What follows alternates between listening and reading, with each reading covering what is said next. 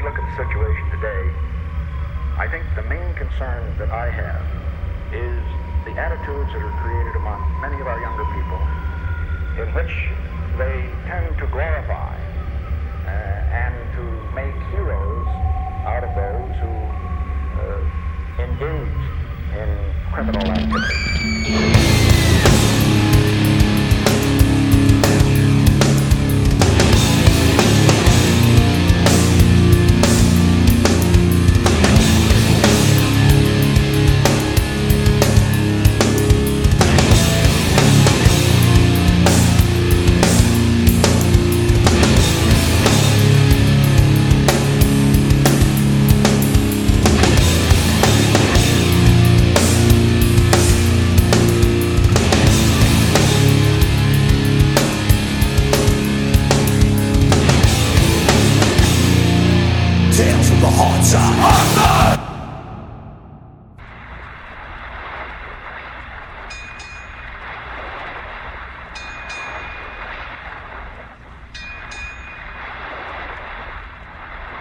From Boston Harbor we set sail. The wind was a-blowin' the devil of a gale.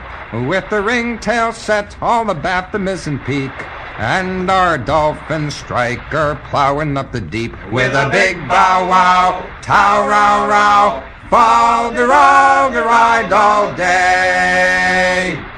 Our captain comes up from down below. He looks aloft and he looks alow. He looks alow and he looks aloft, saying it's coiled those ropes there fore and aft. With a big bow-wow, tow-row-row, fol-de-row-de-ride all day.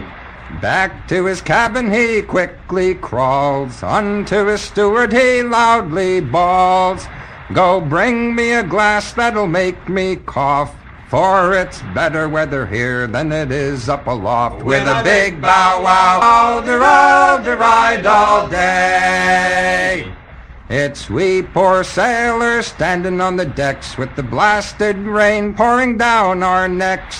Not a drop of grog will he to us afford, but he damns our eyes with every other word. With a big bow-wow, tow-row-row, fol-de-row-de-ride all day. Now there's one plan we sailors have for him to find a watery grave. We'll shove him down in a deep dark hole, where the sharks will have his body and the devil take his soul. With a big bow-wow, tow-row-row, fol-de-row-de-ride all day. Καλησπέρα. Ε, είναι το όγδοο επεισόδιο Tales from the Heartside.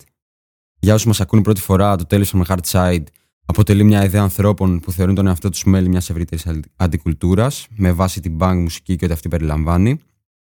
Η παρούσα σειρά εκπομπών επικεντρώνεται σε μια συζήτηση με βάση τη γέννηση της συγκεκριμένης σκηνής, με αφετηρία μια ξεχωριστή πόλη ένα επεισόδιο. Παρατηρώντας τη δίνη των πολιτικών και κοινωνικών εξελίξεων, θεωρήσαμε πως θα ήταν γόνιμο για την ίδια τη σκηνή και τους ανθρώπους της να δούμε ξανά τις ρίζες της και πώς αυτή δημιουργήθηκε κοινωνικά και πολιτικά, όχι μόνο στην Ελλάδα, αλλά και σε κάθε άλλη χώρα που αναπαράγεται μέχρι και σήμερα. Εγώ είμαι ο Θανάσης. Στην άλλη γραμμή. Είμαι ο Αποστόλης. Είναι ο Αποστόλης. Ε, αυτή τη φορά. Όχι στην Αθήνα, ούτε στο Βόλο, όχι τριακόσια, ούτε πόσα χιλιόμετρα. Πόσα ούτε χίλια, είναι αρκετά μακριά. Για πρώτη φορά είμαστε έτσι αρκετά μακριά. Ε, είμαι στην Αγγλία, στο Λονδίνο, εδώ και δέκα μέρες. Ε, εντάξει, βρήκαμε τρόπο πάλι να κάνουμε το podcast. Είπαμε δεν θα το αφήσουμε. Θα... Μέχρι τουλάχιστον να κλείσει η φετινή σεζόν, λογικά θα έχουμε άλλα δύο επεισόδια. Δεν ξέρω, θα το... Δεν μας σταματάει τίποτα γενικά. Δεν μας σταματάει τίποτα. Πώς είσαι, πώς περνάς, ε, πώς είναι το Λονδίνο? Είναι πολύ καλά, πολύ καλά. Θεωρητικά είμαι σε καραντίνα ε, μέχρι αύριο, αλλά οκ, okay, εντάξει. Γενικά θεωρητικά αύριο, αύριο θα ήμασταν μαζί να βλέπουμε ένα πολύ, σημαντικ... ένα πολύ σοβαρό live στο Λονδίνο. Κυριακή, έτσι, ναι. Με, ε, μεθαύριο, sorry, ναι. Θα βλέπαμε το, το πρώτο hardcore live της χρονιάς. Και για το Λονδίνο. Big Cheese uh, Game, Chisel, ποιοι άλλοι θα παίζανε, δεν θυμάμαι. Mind, uh, mind Game. Ε, νομίζω έχει αλλάξει πια το line-up. Ε, χθες είδα την, την αφήση στο Instagram. Ναι, άλλαξε και η μέρα και το line-up. Αλλά εδώ ο Boris Johnson έχει κάνει extension το lockdown, το θεωρητικά αυτό το lockdown, τέλος πάντων αυτού του είδους, ξέρεις, το final stage πριν πάει να αρχίσουν τα events, τα, οι συναυλίες και αυτά. Έχει παραταθεί αυτό, έχει αναβληθεί μέχρι τις δεκαεννέα Ιουλίου, οπότε και το live ακυρώθηκε και όλα τα υπόλοιπα events που ήταν να γίνουν, ξέρω εγώ, στις πρώτες εβδομάδες Ιουλίου. Και δεν αναβήκαμε και παρέα. Δεν αναβήκαμε και παρέα, μπορεί να... Μπορεί κάτι να γίνει, θα δούμε, θα δούμε. Σήμερα καινούργιο επεισοδιάκι, πολύ δυνατό, πιστεύω, ίσως... Yeah, έτσι, ναι. Το δυνατότερο, τι λες, σίγουρα το πιο hardcore. Εντάξει, σίγουρα το πιο hardcore. Εντάξει, δεν μπορούμε να βάλουμε τώρα μέτρο. Εντάξει, είχαμε και Νέα Υόρκη. Okay. Όχι, όχι, έχεις δίκιο, έχεις δίκιο. Να πούμε, πριν μπούμε στο επεισόδιο, πάλι ένα μεγάλο ευχαριστώ σε όλους και σε όλες ε, mm-hmm. ε, για το support. Είναι πολύ σημαντικό με αυτό που ζούμε, έτσι. Εγώ χαίρομαι πάρα πολύ, δηλαδή. Ξέρεις που δεχόμαστε μηνύματα, ξέρεις, ακούνε την εκπομπή, το podcast. Συν ότι στηρίζουν δεύτερο, δεύτερο t-shirt που βάλαμε και στήριξε πολύ κόσμος. Ναι, ισχύει, πήγε, πήγε αρκετά καλά. Πήγε αρκετά καλά και αυτό, να πούμε ένα ευχαριστώ όντως. Ε, εντάξει, εμείς θα κλείσουμε τη σεζόν, ε, είτε με άλλο ένα επεισόδιο, είτε με άλλα δύο, δεν το ξέρουμε ακόμα. Οπότε ό,τι είναι να κάνουμε θα γίνει από την ε, νέα σεζόν, από το Σεπτέμβρη. Mm-hmm. Όπως και να έχει. Yeah. Σήμερα πάλι επεισόδιο με καλεσμένο. Καλεσμένοι βασικά. Πάλι το Instagram, έτσι λέω τα ίδια και τα ίδια. Ξέρεις, ναι, όχι, καλά κάνεις, καλά κάνεις. Ε, καλά κάνεις. Ε, και ξέρεις τα θέματα, δεν τα θυμάμαι κιόλας. Το... Δεν δε θυμάσαι ακριβώς, πάντα το κάνουμε λάθος. Instagram.com κάθετος tfths κάτω παύλα podcast. Όποιος ε, ενδιαφέρεται, έχουμε και Twitter, αλλά εντάξει, δεν πολύ τρέχουμε νομίζω. Δεν ξέρω, εσύ το τρέχεις τώρα. Τρέχει το Twitter, φίλε, απλά μάλλον δεν το παρακολουθείς. Δεν το βλέπω, ναι, δεν το παρακολουθώ. Το Twitter τρέχει, πηγαίνει παράλληλα με τα υπόλοιπα. Ε... Ε, ακούτε τα επεισόδια σε όλες, τα, σε όλες τις πλατφόρμες σχεδόν, Spotify, Apple Podcast, ε, SoundCloud κτλ. Αυτό θα αλλάξει ίσως μέσα στο καλοκαίρι, να το πούμε, θα ενημερώσουμε. Mm-hmm. Γιατί έχουμε ένα θέμα με τις πλατφόρμες και το πόσο, κοσ... πόσο χρεώνουν ε, γενικά. Έχουν, ε... Έχει γίνει ένα μπέρδεμα, οπότε ίσως αλλάξουμε μία από τις δύο πλατφόρμες, θα ενημερώσουμε πάντως. Ε... Σήμερα, ανηφορι... σήμερα ναι. ανηφορίζουμε σήμερα. Πάμε Αρκετ... προς ε, Βόρεια Αμερική πάλι. Mm-hmm. Ε, Βοστόνη. Πόλη. Ναι. Βοστόνη, πολύ σημαντική πόλη. Ε, θα έχουμε και, και καλεσμένο μαζί. Καλεσμένοι.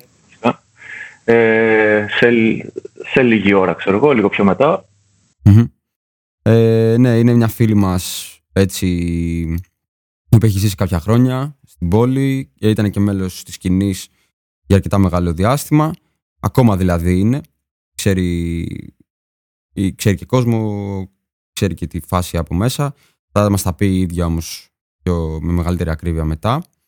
Ε, θες να ξεκινήσουμε με τα κλασικά, εννοώ με τον κλασικό τρόπο. Κάπως. Ναι, ναι, με τον τρόπο που ξέρουμε. Ναι, ναι. Ξεκινήσουμε λίγο να... με τα ιστορικά. Εντάξει, τα βασικά είναι τη Βοστόνη, μία από τις μεγαλύτερες πόλεις των ΗΠΑ. Okay, γύρω στους επτακόσιες χιλιάδες πληθυσμό. Mm-hmm. Πρωτεύουσα της κοινοπολιτείας Μασαχουσέτης. Νέα Αγγλία, η περιοχή της Νέας Αγγλίας. Ναι. Ε, συνορεύει με τη Νέα Υόρκη στα δυτικά αλλά και στα βόρεια, συνορεύει με, το, με τον Καναδά. Με το Κεμπέκ. Mm-hmm. Ε, μια πόλη έτσι, με αρκετά μεγάλη ιστορία και με πολλές ε, εναλλαγές ε, στο ρου της ιστορίας, δηλαδή ξέρεις, πέρασε πολλά ups and downs. Ε, Ιδρύθηκε από Άγγλους μετανάστες, από την αντίστοιχη, που προ, προ, προήλθαν από την αντίστοιχη πόλη με το ίδιο όνομα, δηλαδή το, τη Βοστόνη της, της, της Αγγλίας. Ιδρύθηκε ναι. στο δέκατο έβδομο αιώνα, αρχές δέκατο έβδομο αιώνα.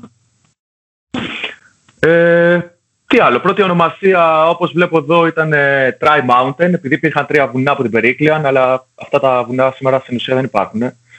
Ε, okay. Και φτάνουμε σιγά σιγά προς το... το δέκατο όγδοο. Τέλος, γενικά έχει... δέκατο όγδοο αιώνα, εκεί που έχουμε τα πιο, τις πιο πολλές εξελίξεις. Και αυτή η πόλη, για κάποιο λόγο, ε, όχι για κάποιο λόγο, βασικά και αυτή η πόλη έχει μεγάλη μεταναστευτική ιστορία. Ναι. Ε, και θα το δούμε και στη συνέχεια. Ε, εγώ νομίζω ότι μπορούμε να σταθούμε, αφού έτσι ξεκίνησες και εσύ από το δέκατο έβδομο, να πάμε λίγο προς το δέκατο όγδοο, να μιλήσουμε για το Boston Tea Party για, και για, το, για τη σφαγή της Βοστόνης. Mm-hmm. Ε, είναι ένα σκηνικό από τα πιο σημαντικά της νεότερης ιστορίας της πόλης. Μιλάμε για το Μάρτιο του χίλια επτακόσια εβδομήντα, όπου ξεκίνησε ένας καυγάς μεταξύ Αμερικανών απίκων και Βρετανών στρατιωτών. Να πούμε ότι ήταν απικία των Άγγλων. Αυτό ονομάστηκε μετά... Γι' αυτό και η περιοχή ονομάζεται New England, κάπως έτσι, Νέα Αγγλία. Ε, η σφαγή προκλήθηκε όταν μια ομάδα απίθαρχων έτσι, Αμερικανών, απογοητευμένων από την παρουσία των Βρετανών στρατιωτών στους δρόμους της πόλης, ξεκίνησε κάπως να πετάει χιονόμπαλες ε, σε ένα φρουρό που φύλαγε το τελωνείο. Ε, οι δυνάμεις των Άγγλων έτσι κάπως επενέβησαν και ξεκίνησε ένας καυγάς, ο οποίος οδήγησε σε, στο θάνατο πέντε ε, Αμερικανών. Και όλη αυτή η αναταραχή και ο θάνατος ονομάζεται πλέον Massacre of Boston, η σφαγή της Βοστόνης. Και αυτό είχε ως επακόλουθο η Βρετανία να ε, επιβάλλει στους απίκους της ε, φόρο, το, φόρο, το φόρο στο τσάι. Και οι άπικοι συνέχεια... Η, ναι, η, οι Αμερικανοί ξεκίνησαν ένα μποϊκοτάζ στο τσάι που πωλούνταν από, από την British East Indian Company, Company και ξεκίνησε ένα λαθρεμπόριο στο, στο τσάι. Πέρανε τσάι από την Ολλανδία, τέλος πάντων. Που γενικά, επειδή και η Ολλανδία ήταν μεγάλη απικιακή δύναμη, είχε έτσι κάποια εμπορική κόντρα με, την, με τη Βρετανία. Ναι, αυτό... ναι, πολύ σημαντικό γεγονός αυτό. Έτσι ε, έδειχνε και τη σχέση των απίκων των Άγγλων με τους ντόπιους ε, mm-hmm. ε, την εποχή. Και εντάξει, η Βοστόνη είναι πολύ σημαντική πόλη και ε, γενικά για την, ε, για την Αμερικανική Επανάσταση mm-hmm. το, ε, του, το, το, το τέλους του ε, δέκατου όγδοου αιώνα, εκεί χίλια επτακόσια εβδομήντα και μετά, εβδομήντα πέντε. Ε, Και σιγά σιγά περνάμε και στο δέκατο ένατο αιώνα, όπου στην ουσία έρχονται, αρχίζουν να έρχονται περισσότεροι μετανάστες στην πόλη. Ε, ναι. Μετά το χίλια επτακόσια είκοσι έχουμε πάρα πολλούς μετανάστες, κυρίως από την Ιρλανδία. Ε, με... Κατά κύριο λόγο, ναι, από την Ιρλανδία. Κύριο λόγο από την Ιρλανδία. Και γι' αυτό και η πόλη μέχρι σήμερα, δηλαδή, ξέρεις, όταν ακούει κάποιος Βοστόνη, έχει αυτό το ιρλανδικό στοιχείο στο μυαλό του. Το κέλτικο, ναι. Από, από τις... από τις μπάντες της μέχρι, τις, ε, μέχρι τους Boston Celtics, ας πούμε, στο N B A, ναι. το, το κέλτικο στοιχείο. Mm-hmm. Ε, γενικά, το, στα μέσα της δεκαετίας, στα μέσα του δέκατου ένατου αιώνα, ξεσπάει στην, ε, στην Ιρλανδία μια, η κρίση στην παραγωγή της πατάτας, που ευνοεί γενικά τη μετανάστευση προς ε, είτε κάποιες άλλες πόλεις Ευρώπης, είτε της, ε, προς την Αμερική. Γενικά, η Βοστόνη, άμα την κάποιος στο χάρτη, είναι σχετικά απέναντι με την Ιρλανδία σε, σαν ε, πλάτος και, πλάτος και μήκος. Ε, αυτό το, το γεγονός γίνεται, περισσο, ε, γίνεται ακόμα πιο έντονο ε, και μετά την ολοκληρωτική απόσχηση είκοσι έξι περιοχών της Ιρλανδίας, μετά την αυτονόμηση της Ιρλανδίας από τη Βρετανική Αυτοκρατορία. Ε, και γενικά αρχίζει αυτό που είπαμε, μια συνεχόμενη μετανάστευση Ιρλανδών προς την Βοστόνη. Δημιουργούνται και γειτονιές όπως το East Boston, που είναι αμιγώς συνδεδεμένο με, με τους Ιρλανδούς. Είναι μια Ιρλανδική γειτονιά, έτσι, working class. Ε, και να πούμε ότι είναι έντονο και το θρησκευτικό στοιχείο εδώ πέρα. Ε, και έπαιξε μεγάλο ρόλο πολιτικά, φιλετικά ε, και κοινωνικά ε, η θρησκεία, γιατί ε, η... Το, το η μετανάστευση προς τη Βοστόνη υπήρξε μια από τις μεγαλύτερες προτεσταντικές Η Βοστόνη βασικά υπήρχε μια, υπήρξε μια από τις μεγαλύτερες πρωτοστατικές πολιτείες το δέκατο ένατο αιώνα και οι μετανάστες στην Ιρλανδία ήταν κατά γενική ομολογία καθολική. Ε, οπότε η κατάσταση ήταν αρκετά δύσκολη για αυτούς. Δηλαδή, εγώ διάβαζα για κάψιμο καθολικών εκκλησιών, ξέρεις, και. Ε... Βιώσανε και το ρατσισμό και αυτοί, βιώσανε το ρατσισμό και το θρησκευτικό mm-hmm. ρατσισμό. Ε, ναι, σίγουρα φέρανε και μαζί και τα ήθη και τα έθιμά τους και τις θρησκείες τους, ξέρεις. Ε, υπήρχε, άφησαν, άφησαν και έχουν ακόμα αφήσει, δηλαδή, πολύ μεγάλο στίγμα, το στίγμα του ναι. φυσικά στην πόλη. Εδώ πάλι βλέπουμε πόσο σημαντικό, ήθελα να πω, πόσο σημαντικός είναι ο πόλεμος στην αφομοίωση. Ε, πώς το εννοώ αυτό, ο πόλεμος στην αφομοίωση. Ε, ότι μετά την συμμετοχή των Ιρλανδών ε, με τον πλευρό των, του Union Army στον Αμερικάνικο εμφύλιο, ε, η κατάσταση αυτή άρχισε να αλλάζει. Ναι, δηλαδή... Και γενικά η Βοστόνη ήταν και μια από τις πόλεις που γέννησε τη, μια από τις μεγαλύτερες οικογένειες της, ε, Αμερι... της αμερικανικής πολιτικής σκηνής, την οικογένεια Κέννεντι. Και ο πατέρας Κέννεντι, ο Τζόζεφ Κέννεντι, ήταν έτσι... Ε, ήταν Βοστονέζος με ιρλανδικές ρίζες ε, και ήταν από τους πρώτους πολιτικούς που άρχισαν να, να θίγουν το θέματα των, των ε, Ιρλανδών ως μειονότητα και συνέχεια και ο τζέι εφ κέι, ο, ο γιος του. Ε, Σύμφωνοι, ναι, ναι, ισχύει όλα αυτά, ισχύουν όλα αυτά. Θες να ακούσουμε κάτι χαλαρό, γιατί έχουμε πει αρκετά.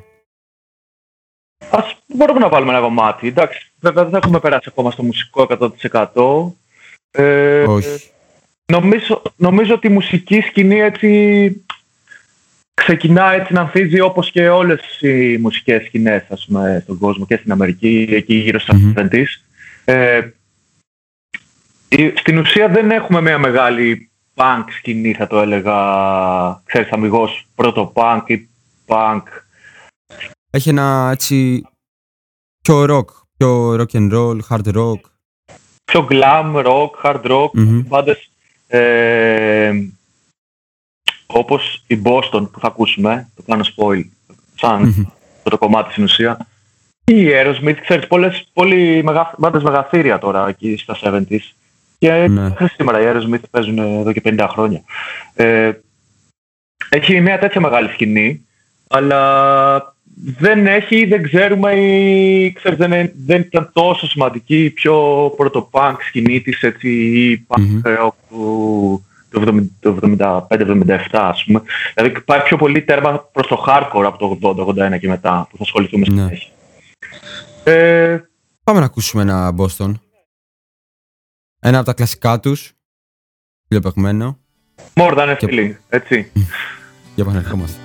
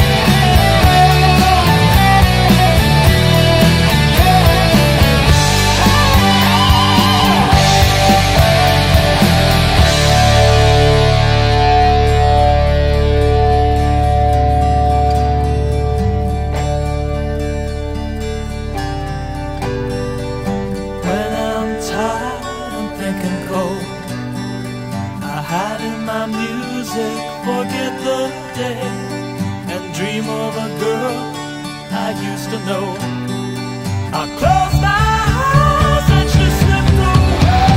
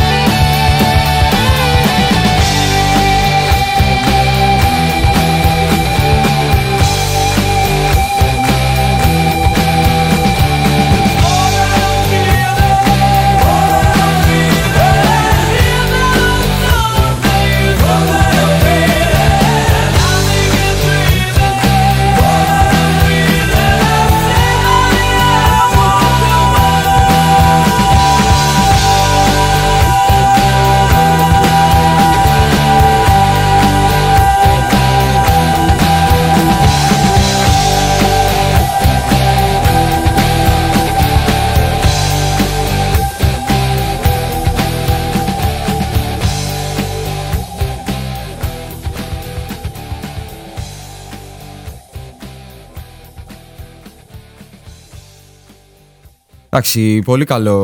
Εγώ το άκουγα full ε, πιτσιρικάς. Έπαιζε αρκετά στο σπίτι το συγκεκριμένο κομμάτι.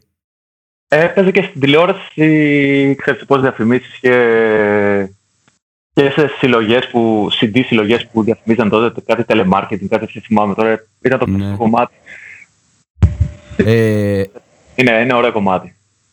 Επειδή είπαμε πριν για χαρακτηριστικά της πόλης έτσι, που να έχουν με Ιρλανδία, που έχουν να, κάνουν, να έχουν σχέση με την Ιρλανδία. Εδώ μπορώ να πω για μια ταινία, μου επιτρέπεις, που γενικά όλοι την, όλοι την έχουν δει, ε, για το Irishman, που είναι, περιγράφει και αυτή την πλευρά της πόλης, ξέρεις, τη μαφία και αυτά, με Ρόμπερτ Ντε Νίρο, Τζο Πέσι, Αλ Πατσίνο, παραγωγή Μάρτιν Σκορτσέζε, πολύ δυνατή ταινία, ήταν και για... δεν ξέρω τι πήρε, κάποια Όσκαρ, πρέπει να πήρε κάτι. Ε, κάτι τώρα, αυτή την ταινία που βγήκε πρόσφατα, δεν λες? Ναι, πριν, πριν δύο χρόνια. Ήταν τρεις ώρες. Τρεις ώρες ταινία. Νομίζω, νομίζω μέσα στην καραντίνα ήταν. Πρέπει να ήταν το είκοσι. Γιατί το. Α, ναι. Στην καραντίνα. Ε, okay. Γενικά έχουν βγει πάρα πολλές ταινίες που έχουν να κάνουν με Ιρλανδία. Αυτή, αυτή απλά έχει πάρα πολύ βοστόνη μέσα και πολύ ξεσυλλανδικό στοιχείο. Gangs, families, ξέρεις, είναι κάπως. Ε, αυτό. Είναι και άλλη ταινία με το. με τον Ντικάπριο που έχουν και το. Η Dropkick και το κομμάτι. Ποια ταινία είναι τώρα? Ε... Δεν τη θυμάμαι. Θα το ψάξω. Με βγες σαν διάβαστο εδώ. Κάτι, δε, ναι, τέλος πάντων, δεν, δεν το θυμάμαι κι εγώ. Ε, γενικά με τις ταινίες έτσι πάντα ξεχνάω και ονόματα και... Ναι, καλά εννοείται. Γι' αυτό έχουμε τα, τα γραπτά. Ναι. Ε, η ταινία είναι στο The, The Departed. Το βλέπω. Οκ. Mm-hmm. Okay. Ε, Βοστόνη γενικά να... Εντάξει, είπαμε ότι είναι η έδρα των Boston Celtics, ας πούμε, έχει, ε, εντάξει, που έχει οπαδούς σε όλο τον κόσμο και στην Ελλάδα, ας πούμε. Mm-hmm. Και, και Red Sox, έτσι. Και Red Sox που και αυτοί έχουν οπαδούς σε όλο τον κόσμο. Ξέρω και, και ένα φίλο, δηλαδή, στην Αθήνα που είναι Red Sox. Ε, ανοίγει και το... το οι, οι Boston Red Sox αρχίζουν... Ιδρύονται, είναι η πρώτη ομάδα νομίζω που ιδρύεται, έτσι, ξέρεις. Ε... Αυτό πρέπει να είναι παγκόσμιο φαινόμενο, ε. Έλληνας οπαδός στο Red Sox στην Αθήνα. Ναι, ναι, ναι, πιστεύω. Ακούγεται τώρα. Γιατί γουστάρει και Boston γενικά αυτός και hardcore και τα λοιπά, οπότε ξέρεις το, το έχει... Πολύ δυνατό. Μ' αρέσουν αυτά τα, τα τρελά. Ναι. Ε, εντάξει, μην ξεχάσουμε να πούμε ότι... Η πόλη, όπως είπα και στην αρχή, της πέρασε πολλά σκαμπανεβάσματα. Εκεί, δηλαδή, από τα μέσα του εικοστού αιώνα μέχρι και τα εβδομήντα, ογδόντα, είχε μεγάλη ύφεση οικονομική. Δηλαδή, πολλά, πολλά εργοστάσια να έχουν κλείσει, η οικονομία έτσι να παρακμάζει. Αλλά από τα εβδομήντα και μετά, ογδόντα, βλέπουμε μια μεγάλη ανάκαμψη.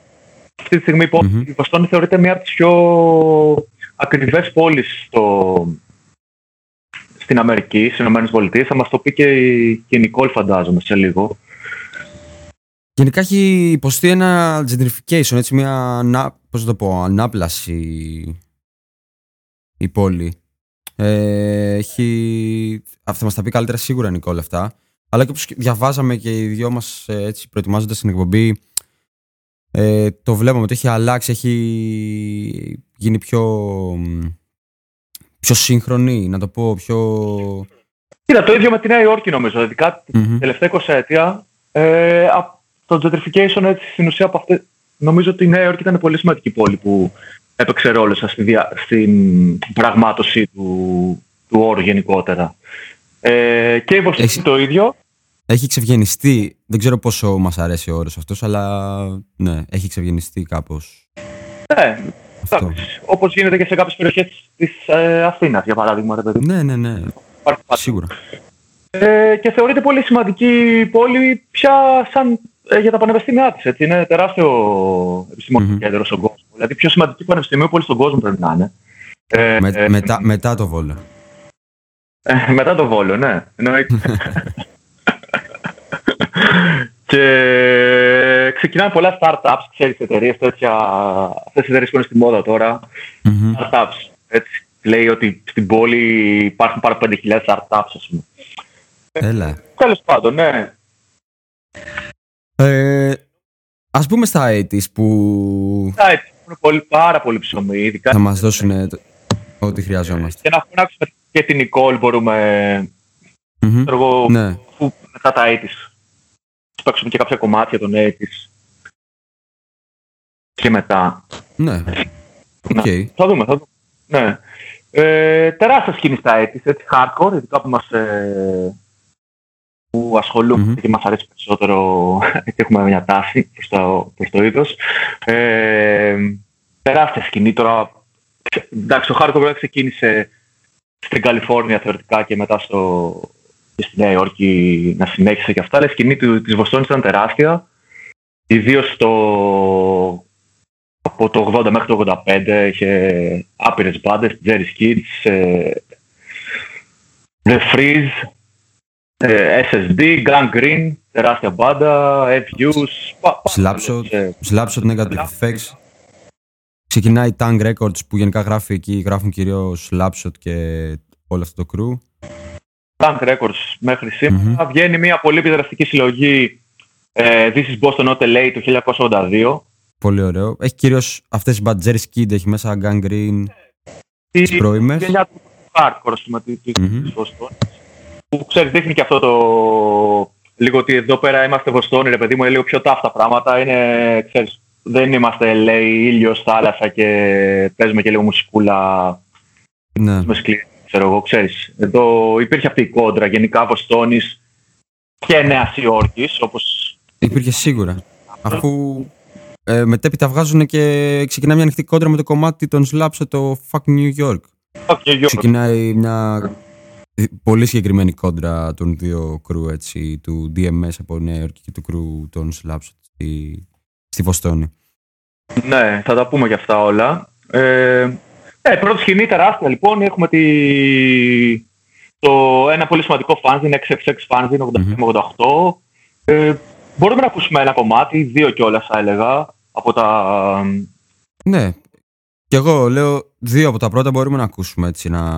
ντι γουάι ες είπαμε, ες ες ντι, ναι, ναι, Seeds, όλες μπάντες, Proletariat. Ε, ας ακούσουμε Jerry's Kids. In the, is this my word και ες ες ντι, τι λες? Και ες ες ντι, the kids will have their say, έτσι, uh, straight edge. Και γενικά αυτό το εξώφυλλο είναι πολύ, πολύ παιγμένο το εξώφυλλο αυτού του δίσκου. Πολύ ωραίο εξώφυλλο εκεί με το που τρέχουνε. Με μια γκρούπα παιδιών, ναι. ή hardcore punks. Νο- νομίζω ότι ο ένας από αυτούς είναι και ο Τσόκ των Slapshot, ο τραγουδιστής των Slapshot. Νομίζω είναι στη φωτογραφία, τον ες ες ντι. Νο- νομίζω και εγώ το έχω διαβάσει αυτό. Ε... Ας ακούσω αυτά τα δύο που είναι έτσι mm-hmm. μικρά κομμάτια σε διάρκεια και, και... και επιστρέφουμε.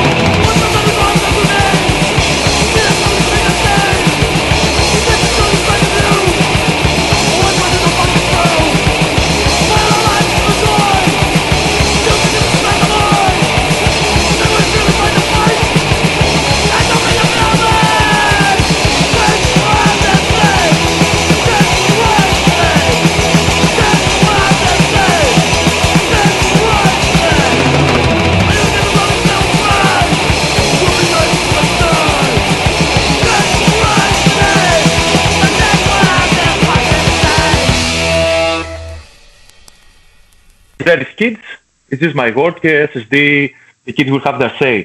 Ε, πολύ σημαντικά κομμάτια, έτσι, και επιδραστικά και οι μπάντες. Ε, βέβαια, ες ες ντι τώρα κάνανε μια... έγινε μια μπαρούφα με τον, με τον τραγουδιστή, ξέρεις, που εμφανίστηκε στο, στο live το Madball. Το Kiss Park, ο Springa, ο τραγουδιστής με την μπλούζα Black Flag Matters ή... Ναι, το είδα. Για τον μπι ελ εμ λες, ναι. Ναι, τουλάχιστον... Ε, τουλάχιστον Προ, προκλητικά χω... κακό χωρίς λόγο. Ατυχής, ξέρω εγώ, η εμφάνισή του, δηλαδή, εντάξει. Ε, εντάξει. Σίγουρα... Δεν χρειαζόταν. Ναι. Ε, δεν αγιοποιούμε, θεοποιούμε όλες αυτές τις μπάντες. Δηλαδή και αυτές που παίζουμε σίγουρα έχουν προβληματικές και μέλη τους μπορεί να έχουν προβληματικές ή ξέρεις με τα χρόνια, τώρα σαράντα χρόνια μετά μπορεί να έχουν αλλάξει, ξέρεις, ναι, πάρα πολύ κάποια μέλη.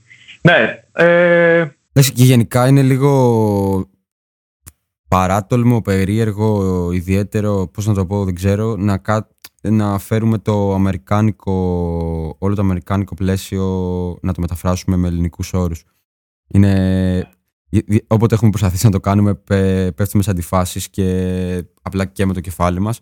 Οπότε δεν σου λέω ότι να ακούσουμε τη μουσική, όχι, σε καμία περίπτωση δεν λέμε αυτό. Ε, με ένα πιο ε, χαλαρό φίλτρο, δεν ξέρω πώς να το πω, μπορούμε να, ειδικά, ειδικά να καταλάβουμε. Παρελθόντος, ξέρεις, mm-hmm. μπορούμε να βρούμε χίλια κακά άμα τις αναλύσουμε μία-μία και το κάθε μέλος, αλλά ναι. Σίγουρα, ναι. Ε, εκεί στα έτη συνεχίζουμε. Εντάξει, πολύ μεγάλη σκηνή. Δηλαδή, βγαίνει ανέφερες... και μία μπάντα. Sorry. Ναι, για πες. Βγαίνει και μία μπάντα η οποία διαφέρει κάπως ε, μουσικά. Ε, κινείται στα πλαίσια του punk, του punk rock, του, του ska. Αλλά είναι πολύ επιδραστική μπάντα της περίοδου. Παίζουν μέχρι και σήμερα. Βγάλαμε πρόσφατα και δίσκο. Και πέρυσι βγάλαμε δίσκο το είκοσι και βγάλα, το, το δεκαεννιά και βγάλαμε δίσκο και φέτος. Δηλαδή έχουν μια πολύ... είναι πολύ δραστήριοι οι Mighty Mighty Bosstones. Ναι, πολύ ωραία μπάντα και, και αυτοί έχουν το στοιχείο της Βοστόνης, ξέρεις, και, της, ε, και λίγο το ρελαντικό και είναι και πολύ κοντά στη hardcore σκηνή, δηλαδή δεν είναι, είναι ότι ναι. τελείως διαφορετικό. Είναι μια μπάντα που οδηγήθηκε ε, στις αρχές του, των ογδόντα, έτσι δεν είναι... Στην ουσία ενενήντα, μπορεί στα ενενήντα να γίνει πιο, πιο δική mm-hmm. άποψη, ιδίως τότε με την άνοδο της μουσικής βιομηχανίας, ειδικά τέλη ενενήντα, που είχαν ξεφύγει λίγο τα μεγέθη, αλλά στην ουσία το, το χίλια εννιακόσια ογδόντα τρία ιδρύθηκε. Κάνουνε και cover, κάνουνε cover slap shot οι Mighty Bosstones, έχουν και σε, και σε δίσκο μέσα ε, κομμάτι. Έχ, έχουν καλές σχέσεις γενικά. Mm-hmm. Και μιας και αναφέραμε και την Tank ε, ε, πριν, ε, ο πρώτος δίσκος νομίζω των ε, Tank Records, ο πρώτος δίσκος της, των Mighty Mighty Boston βγήκε από εκεί. Mm-hmm. Ε, από, τη, από αυτή την εταιρεία, ξέρεις, που έβγαζε κυρίως hardcore. Mm-hmm. Ε, και καλές σχέσεις όπως είπες και με Slapshot, που εντάξει, νομίζω και Slapshot μπορούμε να κάνουμε μια ειδική αναφορά, γιατί είναι μια μπάντα από όλες αυτές που παίζει ακόμα μέχρι σήμερα mm-hmm. τον ανελιπώς. Τους είδαμε και, και στην Ελλάδα πρόσφατα. Τους είδαμε και είχαν έρθει πάλι μέσα σε πολύ μικρό χρονικό διάστημα, είχαν έρθει δύο φορές.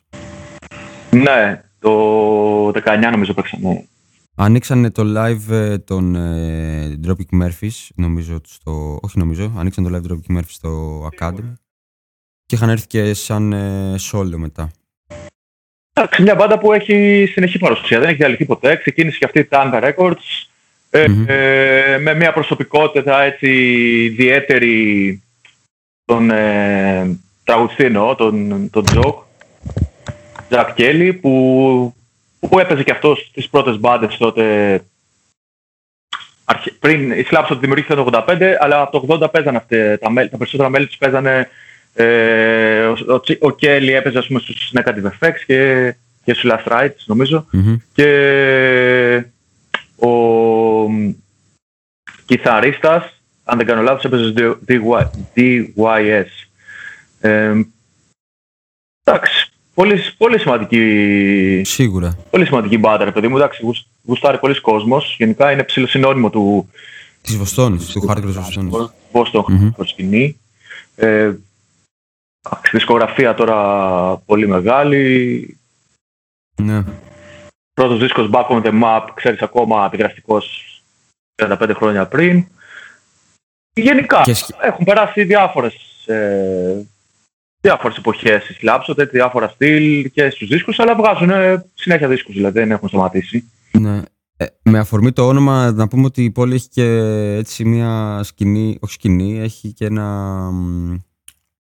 μια αφοσίωση στο, στο ice hockey. Στο hockey, ναι. Παίζει, παίζει, παίζει δυνατά το ice hockey. Και εξώφυλλα των ε, το Slap Shot έχουν έτσι αισθητική... Ναι, αυτό είναι και το, από εκεί βγήκε και το όνομα, ρε παιδί μου, ξέρεις. Ε, ναι, και το, και το logo τους και γενικά... Και μάλιστα στο κομμάτι που έχουμε ετοιμάσει για Slap Shot, το ακούσουμε μετά, έχουν, ε, το intro έτσι είναι τέρμα mm. hockey. Ναι, ναι. Το αφήσουμε επίτηδες, εγώ λέω, έτσι, ξέρεις, τα πρώτα... Και εμείς, και εμείς χρόνια ice hockey, έτσι, να το πούμε γι' αυτό, ε. Ποιοι? Εμείς οι δύο, χρόνια ice hockey. Εννοείται. Μεγάλοι, μεγάλοι παίχτες. Τίποτα. Γαλλικά πιάνω και μετά ice hockey είχε. Και baseball παίζουμε λίγο. Ναι, ισχύει, ισχύει. Ε, πάμε να ακούσουμε... Δεν από ice hockey βασικά, δηλαδή, εντάξει. Εσύ φιλαράκι, να μιλάς για τον εαυτό σου. Εγώ έχω στάξει την τρότα πάνω στη, στην πίστα. Υπάρχει ice hockey στην Ελλάδα, υπάρχει νομίζω, έτσι. Ice hockey υπάρχει στην Ελλάδα. Ο Παναθηναϊκός δεν έχει ice hockey, φίλε, έχει όλα τα τμήματα, ice hockey δεν έχει. Δεν ξέρω τώρα εσείς εκεί πάνω τι κάνετε. Δεν ξέρω τι, που τα έχεις ανακαλύψει αυτά. Έχουμε ποδόσφαιρο σάλας, άμα θες. Αυτή είναι η νέα ανακάλυψη. Θα ψάξω τώρα ice hockey Greece, γιατί νομίζω ότι υπάρχει. Και μάλιστα, για ψάξε. Αν θες να ξέρεις ότι έχει και ελληνική ομάδα, φίλε. Εθνική ομάδα ice hockey. Ελληνική Ένωση, ε, ε, η Ελλάδα έχει ομάδα ice hockey. Βεβαίως. Τι λες? Εθνική ομάδα ice hockey. Τώρα αυτοί που παίζουν... Δεν ξέρω τώρα... Θα κάνουμε ένα briefing για, για να κάτσε, να βάλουμε δύο κομματάκια να παίζουν και να το... Και επειδή είπες και αυτό πριν... Ε, πολύ... Έχει ο Πάο, έχει ο Πάο ομάδα hockey. Okay, είναι ο Πάο και ο Άρης. Τι λες, ρε? Δηλαδή... Η πιο μεγάλη ομάδα είναι η πτάμενη παγοδρόμη Αθήνας, που εθνική ομάδα τώρα... Εθνική... Άστο, άστο, κόπηκε. Όχι, βλέπω... Ναι. Ξέρεις, ε, άμα, άμα μένει μακριά από το γήπεδο πάνω ο, στη Θεσσαλονίκη, πάει με το μετρό να παίξει ice hockey. Ναι, ναι, πάει με το μετρό. Και ξέρεις πώς λέγεται η ομάδα, ε. Πάω στη Θεσσαλονίκη έιτς σι. Τι λες, ε, hardcore είναι αυτό. Αυτό είναι hardcore. Τέλος πάντων. Πάμε, πάμε, γιατί το... Ε, πάμε να ακούσουμε Slap Shot. Ε, και καλούμε την Νικόλη, βάζουμε και Mighty Mighty Bosstones και μετά. Βάλουμε και ένα Mighty Bosstones, να, όπως είπες και εσύ, να βάλουμε από Slap Shot το All Time Hardcore και από Mighty Bosstones το I Wanna See The Back. Όχι, okay, είναι... τέλειο. Και φέρνουμε και την Νικόλη στην παρέα. Fucks been a difference whether we won or lost. Nail up, dude! Yeah, yeah. You know, we ain't been hockey players. We've been clowns. We've been goons. We've been freaks on a fucking sideshow. We're nothing but a bunch of criminals. We ought to be in jail. That's all there is to it. Violence is killing this sport. It's dragging it through the mud. And if things keep up the way they are, hockey players will be nothing but actors, punks. I want to play it straight. No more nail him, no more fuck with him, that's finished. I want to win that championship tonight, but I want to win it clean. Old-time hockey. Like when I got started, you know? Geez, Toe Blake, Dick Clapper, Eddie Shore, those guys were the greats. Yeah, sure, old-time hockey.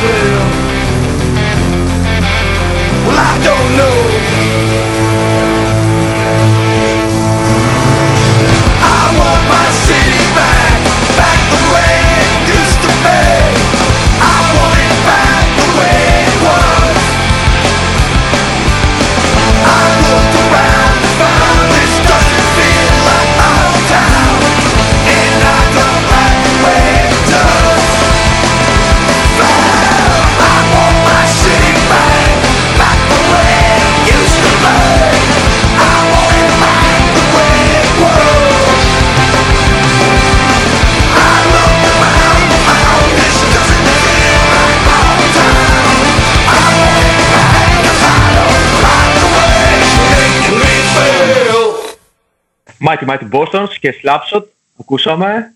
Ε, all the time hardcore και αγώνι μας City Back.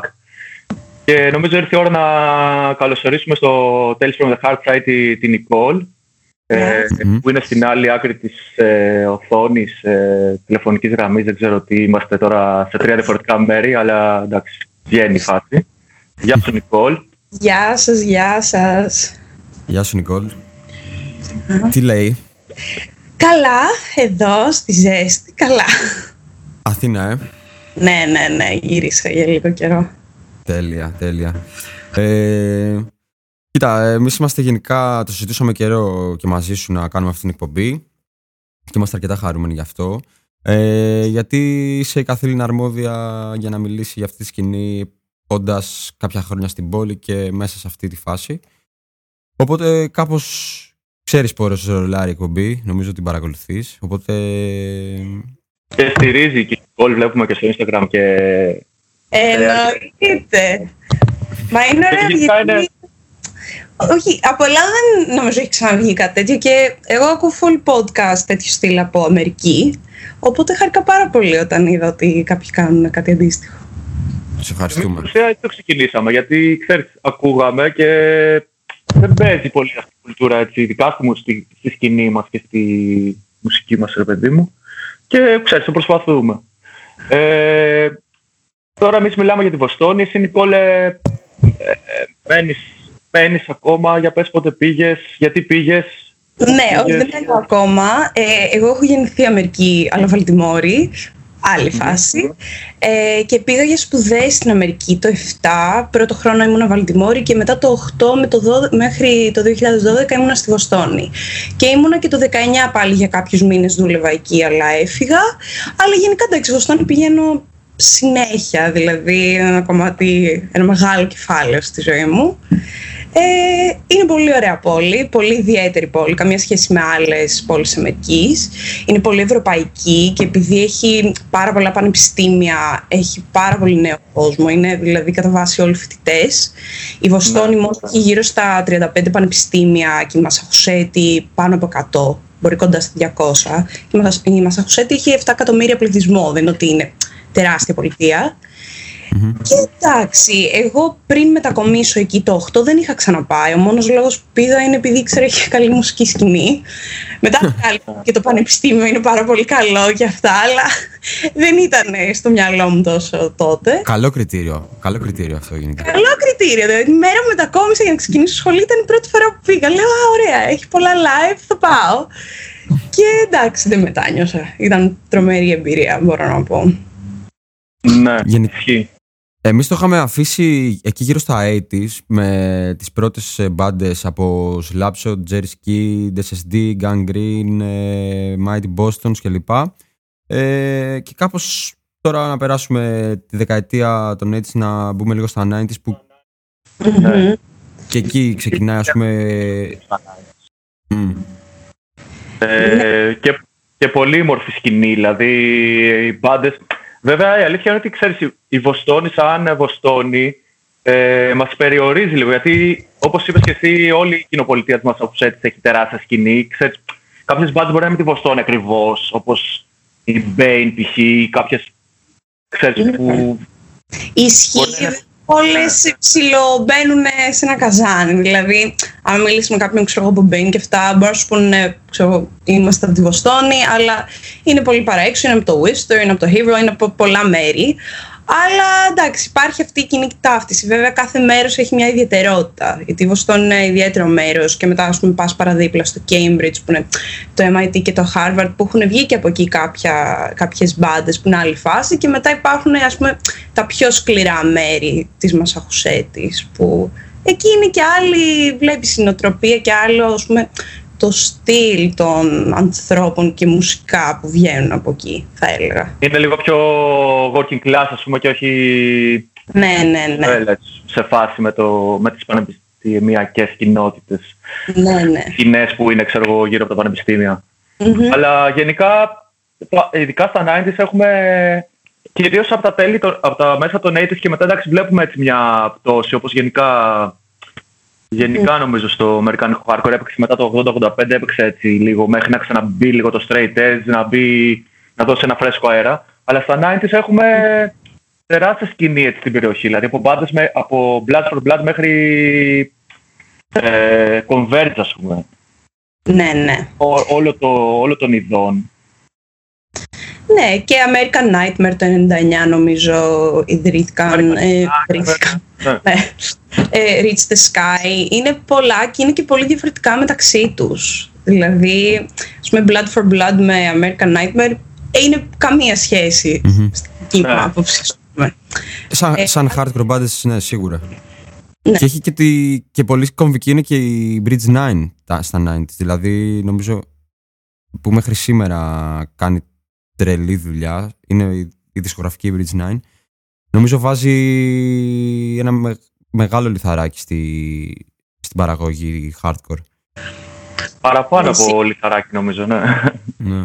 Ναι, σίγουρα και εντάξει, ξε, ξες, ξεκίνησε τύπος από το τίποτα και είναι πλέον ας πούμε... σύμβολα, ας πούμε, της hardcore σκηνής. Mm-hmm. Ε, είναι μία από τις top εταιρείες και γενικά και ο Chris, πώς το λένε, που έχει την Bridge Nine. Ε, και, εντάξει, έδρα τώρα μεγάλων συγκροτημάτων, όπως ε, έιτς του ο, ξέρω εγώ, έχει βγάλει ναι. τα πάντα και στα, και στα Zeros, έτσι, πολύ πράγμα και... Και Defeater νομίζω, Bridge Nine δεν είναι. Ναι, mm-hmm. Defeater, Have Heart, Have Heart είναι εκεί και είναι και Triple B νομίζω. Ε, ναι, αλλά, και... ναι, πάρα, πολύ, πάρα πολλές πάντες έχουν βγει από εκεί, σίγουρα. Πάντως αυτό για να κλείσουμε κάπου στα ενενήντα, δημιουργούνται πάρα πολλές πάντες ε, διαφορετικών mm-hmm. ετών. Δηλαδή έχουμε In My Eyes, Stand Your Fight. Mm-hmm. Ε, Blood for Blood, από την άλλη μπάντες τώρα όπως η Unearth, η, η ISIS, η, η ξέρω, Wilhelm Scream, δηλαδή πολύ, πολύ, πολύ τασική όλη σκηνή, Hop Conspiracy. Mm-hmm. ε, Δεν είναι τόσο hardcore ε, θα λέγαμε αυτές οι μπάντες, είναι πιο... Ε, μετα, μεταλλίζουνε, στονερίζουνε. Ναι. Sorry, sorry. Ισχύει. Ε, Θέλετε να ακούσουμε τίποτα? Λες τι, μπορούμε να ακούσουμε ένα κομμάτι. Ε... Να ακούσουμε ένα Blood for Blood. Ναι. Μπορούμε να ακούσουμε ένα Blood for Blood. Βασικά δεν έχουμε πει καθόλου για τους Dropkick και η αλήθεια είναι, αλλά μπορούμε να το πούμε... Θα βάλουμε ένα Blood for Blood και, ακούμε μετα... και λέμε μετά για Dropkick Murphys. Okay. The sign in the road says we're going nowhere, oh yeah!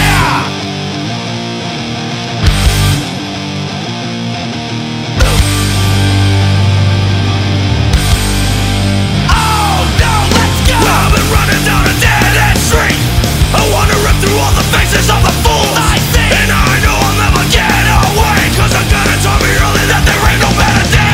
It's me against my childhood, broke my heart, found in the projects you learn.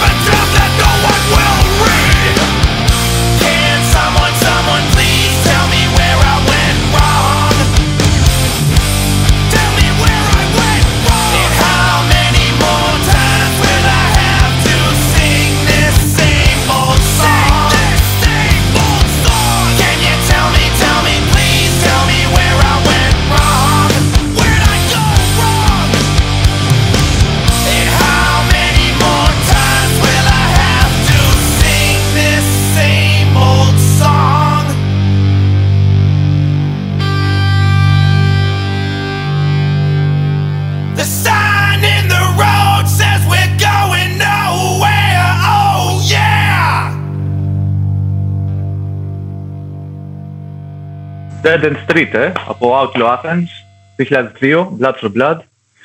Mm-hmm. Αμφιλεγόμενοι φιλεγόμενες προσωπικότητες. Ε, στην πάντα, ε.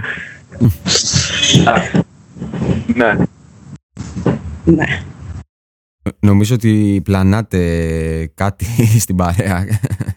Γελάτε όλοι η πουλά, αλλά εντάξει, ναι. Είναι όντως ε, περίεργη η φάση των Blood for Blood. ε... ε, εντάξει, αν όχι όλων, ρε παιδί μου, γιατί και ο Ρόμπ νομίζω συνεχίζει Ραμάλα, βγάζουν ακόμα. Mm-hmm. Έχει τους Ραμάλα. Αλλά ο, ε, ο Μπούντα έχει καταδικαστεί, ξέρω εγώ. Είχε, δεν ξέρω αν είναι στη φυλακή, δεν ξέρω τη φάση. Είχε μπει, νομίζω. Mm-hmm. Νομίζω. Και γενικά είναι μια μπάντα τώρα, εντάξει, με στίχους, δεν θα λέγαμε τόσο political correct, σε, σε πολλά κομμάτια, σε έτσι πολύ μάτσο, έτσι κάπως εξαιρετικό. Mm-hmm. Ναι. Παράλληλα ιδρύεται, ιδρύεται και μια μπάντα, εντάξει, ορόσημο για την ε, punk rock.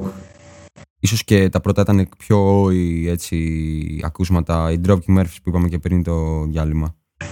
Ναι, hey, νομίζω και κοντά στα... Ναι, στα ενενήντα, έτσι. Ναι, εντάξει. Mid-ενενήντα ήταν που ιδρύθηκαν. Mm-hmm. Και εντάξει, στη Βοστόνη είναι τεράστιοι, δηλαδή κάθε χρόνο π.χ. η Βοστόνη έχει το, το, το μαραθώνιο, το Boston Marathon που έρχονται από όλο τον κόσμο και πολλές φορές παίζουν και οι Dropkick και αν ας πούμε σε κάποιο αγώνα Red Sox ή Patriots ή οτιδήποτε παίζουν και εκεί, δηλαδή είναι πολύ μεγάλη μπάντα και εντάξει, σίγουρα να γνωρίζετε πάρα πολύ και στη Βοστόνη. Βέβαια υπάρχουν, υπάρχει και άλλη όψη που εντάξει, πολλοί δεν συμφωνούν με πολλά που έχουν βγει από τη Βοστόνη, πολλές hardcore bands. Όσον αφορά τους Dropkick, θεωρούν ότι θα μπορούσαν να είχαν κάνει παραπάνω για τη σκηνή, την τοπική, αλλά δεν πάβει να, να είναι πολύ μεγάλη μπάντα. Δηλαδή αυτό το ξέρουν όλοι, θεωρώ. Έχουν γίνει πολύ pop, εγώ θεωρώ. Ναι. Στην ουσία είναι μια, μια μεγάλη rock μπάντα mm. τη στιγμή, ρε παιδί μου, και εγώ έτυχε να τους δω πριν, εντάξει, κοντά δέκα χρόνια τώρα βέβαια, αλλά... Είναι μια μπάντα με performance. Ε, ναι. Είναι εντάξει, μεγάλη rock μπάντα. Δεν είναι... Άσχετα αν ξεκίνησε όπως είδες και εσύ πιο όι, λίγο και hardcore, είχαν κάποια vibes μέσα και... Mm-hmm. Mm-hmm. Για μένα ε, κατατάσσεται στην κατηγορία κάθε πέρυσι και καλύτερα. Τις μπάντες είναι μια ειδική κατηγορία που έχω. Κάθε πέρυσι και καλύτερα δηλαδή. δηλαδή... Στην Ελλάδα πιο πολύ αναγνωρίστηκαν τα τελευταία... τρία τέσσερα χρόνια, πέντε δηλαδή, με, έξι ξέρω εγώ με το Ρόζ το αυτό το κομμάτι και μετά όλοι ακούνε Dropkick. Ναι, ακούνε αυτό το κομμάτι βασικά όλοι, ε, αυτό. Ναι. Το γενικεύω λίγο, sorry, αλλά... Ε, μέλη από Bruisers, έτσι αρχικά. Ναι, ναι. Mm-hmm. Και πρώτος τραγουδιστής, τραγουδιστής στο Street Dogs, μια άλλη... Ε, σύνδεση με Street Dogs μετά που... Και αυτοί διαλύθηκαν πέρυσι νομίζω κιόλας. Mm-hmm. Ε, yeah. Είχα πάει στο reunion των Bruisers το δεκαεννιά στη Βοστόνη. Ωραία ήταν, εντελώς διαφορετικό, διαφορετικό κοινό από ό,τι έχω συνηθίσει να βλέπω εκεί σε live. Αλλά ήταν ωραία. Δηλαδή ήταν ωραία. Ε, τι εννοείς διαφορετικό, έτσι πιο... Ναι, εντάξει, γιατί εγώ πει... εκεί είναι πιο ας πούμε όι, που αυτούς ας πούμε δεν θα τους δεις live, ξέρω εγώ, Have Heart. Ναι. Ε, Οπότε άλλη φάση, αλλά εντάξει, παίξανε πολύ καλά. Ναι. Ε, οι, οι Street Dogs είχαν κάνει το τελευταίο τους live, το τελευταίο tour με Noise, αν θυμάμαι καλά, Βοστόνη, ε, Νικόλ, ή κάνω λάθος. Ε, μπορεί. Νομίζω θυμάμαι μια αφίσα Noise Street Dogs, μπορεί να είναι και η ιδέα μου. Γιατί είχαν βγάλει και ένα εφτάρι, κάτι τέτοιο. Ναι, ναι, ναι. ναι βγάλει. Γενικά, ναι, αυτό που μου λες... Ακούγεται κάτι σαν ε, να έχω δει και εγώ αυτή την αφίσα, αλλά ναι. Δεν είναι τα τέλεια. Εντάξει. Μπορούσατε το μεταξύ να παίξουν και στην Ευρώπη, έτσι, δεν παίξανε. Ήτανε... Ακυρώθηκαν, ήταν να παίξουν ένα φεστιβάλ. Στο Sound Revolution. Μην παίζετε με, τη, μην παίζετε με, τη, με την ψυχολογία μου. Είχα κλείσει... Α, ναι, θυμάμαι αυτό και ήρθαν άκυρο. Είχε κλείσει και ρίξαν άκυρο τελευταία στιγμή. Ναι, δεν ξέρω. Εντάξει, παρόλα αυτά είχε πολύ δυνατά ονόματα, οπότε... Ναι. Οπότε αυτό, εγώ θέλω να σταθώ λίγο σε αυτό, ρε παιδί μου, ότι ξέρεις υπάρχει μεγάλη διάκριση από live σε live με τον κόσμο που, που πηγαίνει. Δηλαδή, okay, και στην Ευρώπη το βλέπεις αυτό, η αλήθεια είναι, ξέρεις. Ειδικά στην κεντρική Ευρώπη, σε κάποια live είναι ένα straight edge live, πάνε μόνο οι straight edge. Είναι ένα oi live, πάνε μόνο οι skinheads. Είναι... Σχεδόν και στην Ελλάδα λίγο κάπως, όχι βέβαια τόσο. Εντάξει, είναι πιο μπλεγμένα τα... το κοινό και τα πράγματα γενικά, αλλά... Κοίτα, θα έλεγα τουλάχιστον για τη Βοστόνη που μπορώ να, ας πούμε, από αυτή την άποψη να μιλήσω, γιατί έχω πάει σε πάρα πολλά live εκεί πέρα. Ήμουνα δηλαδή δύο με τρεις ώρες την εβδομάδα σε κάποιο live όσα χρόνια έμενα εκεί. Και π.χ. το Edge Day που γίνεται είναι δεκαεφτά Οκτωβρίου κάθε χρόνο. Ε, θυμάμαι το οκτώ που είχα πάει που παίζανε Have Heart, παίζανε Let Down, παίζανε Step Forward, παίζανε διάφοροι Invasion. Είχε, ας πούμε, ok, full straight edge κόσμο, αλλά επίσης έβλεπες και άτομα που δεν έχουν καμία σχέση με αυτή τη σκηνή, ε, όσον αφορά, όχι σκηνή, όσον αφορά το straight edge. Και ήταν χαμός. Και αυτό ήταν σε ένα χώρο που λέγεται, λεγόταν, γιατί έκλεισε τώρα, Anchors Up, και ήταν στο Haverhill που είναι περίπου σαράντα λεπτά έξω από τη Βοστόνη. Και ήταν ουσιαστικά ένα υπόγειο, ε, με μία πόρτα που απλά μπαίνεις, έχει κάτι σκαλιά, μία σκηνή, ε, όλοι απλά στάζουν τον υδρότα, δεν έχει εξαερισμό, δεν έχει έξοδο κινδύνου, δεν έχει τίποτα. Και να βλέπεις τώρα παιδιά να κρέμονται από τον μπαλκονάκι, να κρέμονται από τα ηχεία. Δηλαδή αυτό που γινόταν εκεί μέσα, το τι ξύλο έπεφτε, υπήρχε τρομερή πόρος και τρομερό support, άσχετα αν είσαι straight edge, αν ας πούμε ακούς μόνο μία μπάντα, αν έχεις έρθει απλά για ένα reunion, ξέρω εγώ, θα είναι εκεί και θα στηρίζουνε. Τουλάχιστον έτσι. Μετά το δώδεκα λίγο χάλασε η σκηνή στη Βοστόνη, ε, αλλά όσα χρόνια ήμουν εγώ εκεί υπήρχε πάρα πολύ έντονο αυτό. Η Half Heart, ε, το τελευταίο του live νομίζω ότι ήταν στο Edge Day, το εννιά. Ήταν το εννιά στο Club Lido, πήγα σε αυτό, ήταν πάρα πολύ ωραία, ήρθαν παιδιά από όλο τον κόσμο. Ε, το Club Lido ήταν ένα πολύ περίεργο μέρος, γιατί ήταν παλιά κάτι μεταξύ καζίνο και στριπτιτζάδικο. Δεν ξέρει κανένας ακριβώς τι ήταν, γιατί ήταν πολύ περίεργη φάση. Ε, αλλά είχε κόσμο και εντάξει, ήταν πάρα πολύ ωραίο. Αλλά αυτό που έγινε, ας πούμε, στο reunion του στο δεκαεννιά ήταν το κάτι άλλο. Δεν έχω ξαναζήσει κάτι τέτοιο. Από τα λίγα πράγματα που έχω ζηλέψει. Μετά αυτό, γιατί. Ε, αυτό είναι αρκετά χρόνια. Να κάνουμε και ειδική αναφορά έτσι στους Half Heart. Εγώ λέω να θα... βάλουμε και ένα κομμάτι Dropkick έτσι που το έχουμε. Ας βάλουμε ένα Dropkick γιατί. Είχα... Οι Half Heart θέλουν μόνοι τους ένα, ένα τέταρτο, το λιγότερο. Και θέλω να πούμε έτσι και δύο λόγια πριν φτάσουμε στο, στο hardcore των, των Zeros, ας πούμε, θεωρητικά, να πούμε έτσι και λίγο για το hip hop. Γιατί mm-hmm. ξέρεις, μας ενδιαφέρει σαν, σαν εκπομπή πολύ η κουλτούρα του hip hop και που συνδέεται με την κουλτούρα του hardcore. Ναι. Και του punk αρκετά. Ε, πάμε Dropkick, ε, κλασικό κομμάτι, όχι ρόζδα του. Εντάξει, δεν ψήνω τώρα έξι λεπτά. Ε, όχι. Ε, ε, εννοείται πως όχι. Μας κάνει ένα σχαθμό αυτό το κομμάτι. I'm shipping out to Boston. Ναι. Και ερχόμαστε.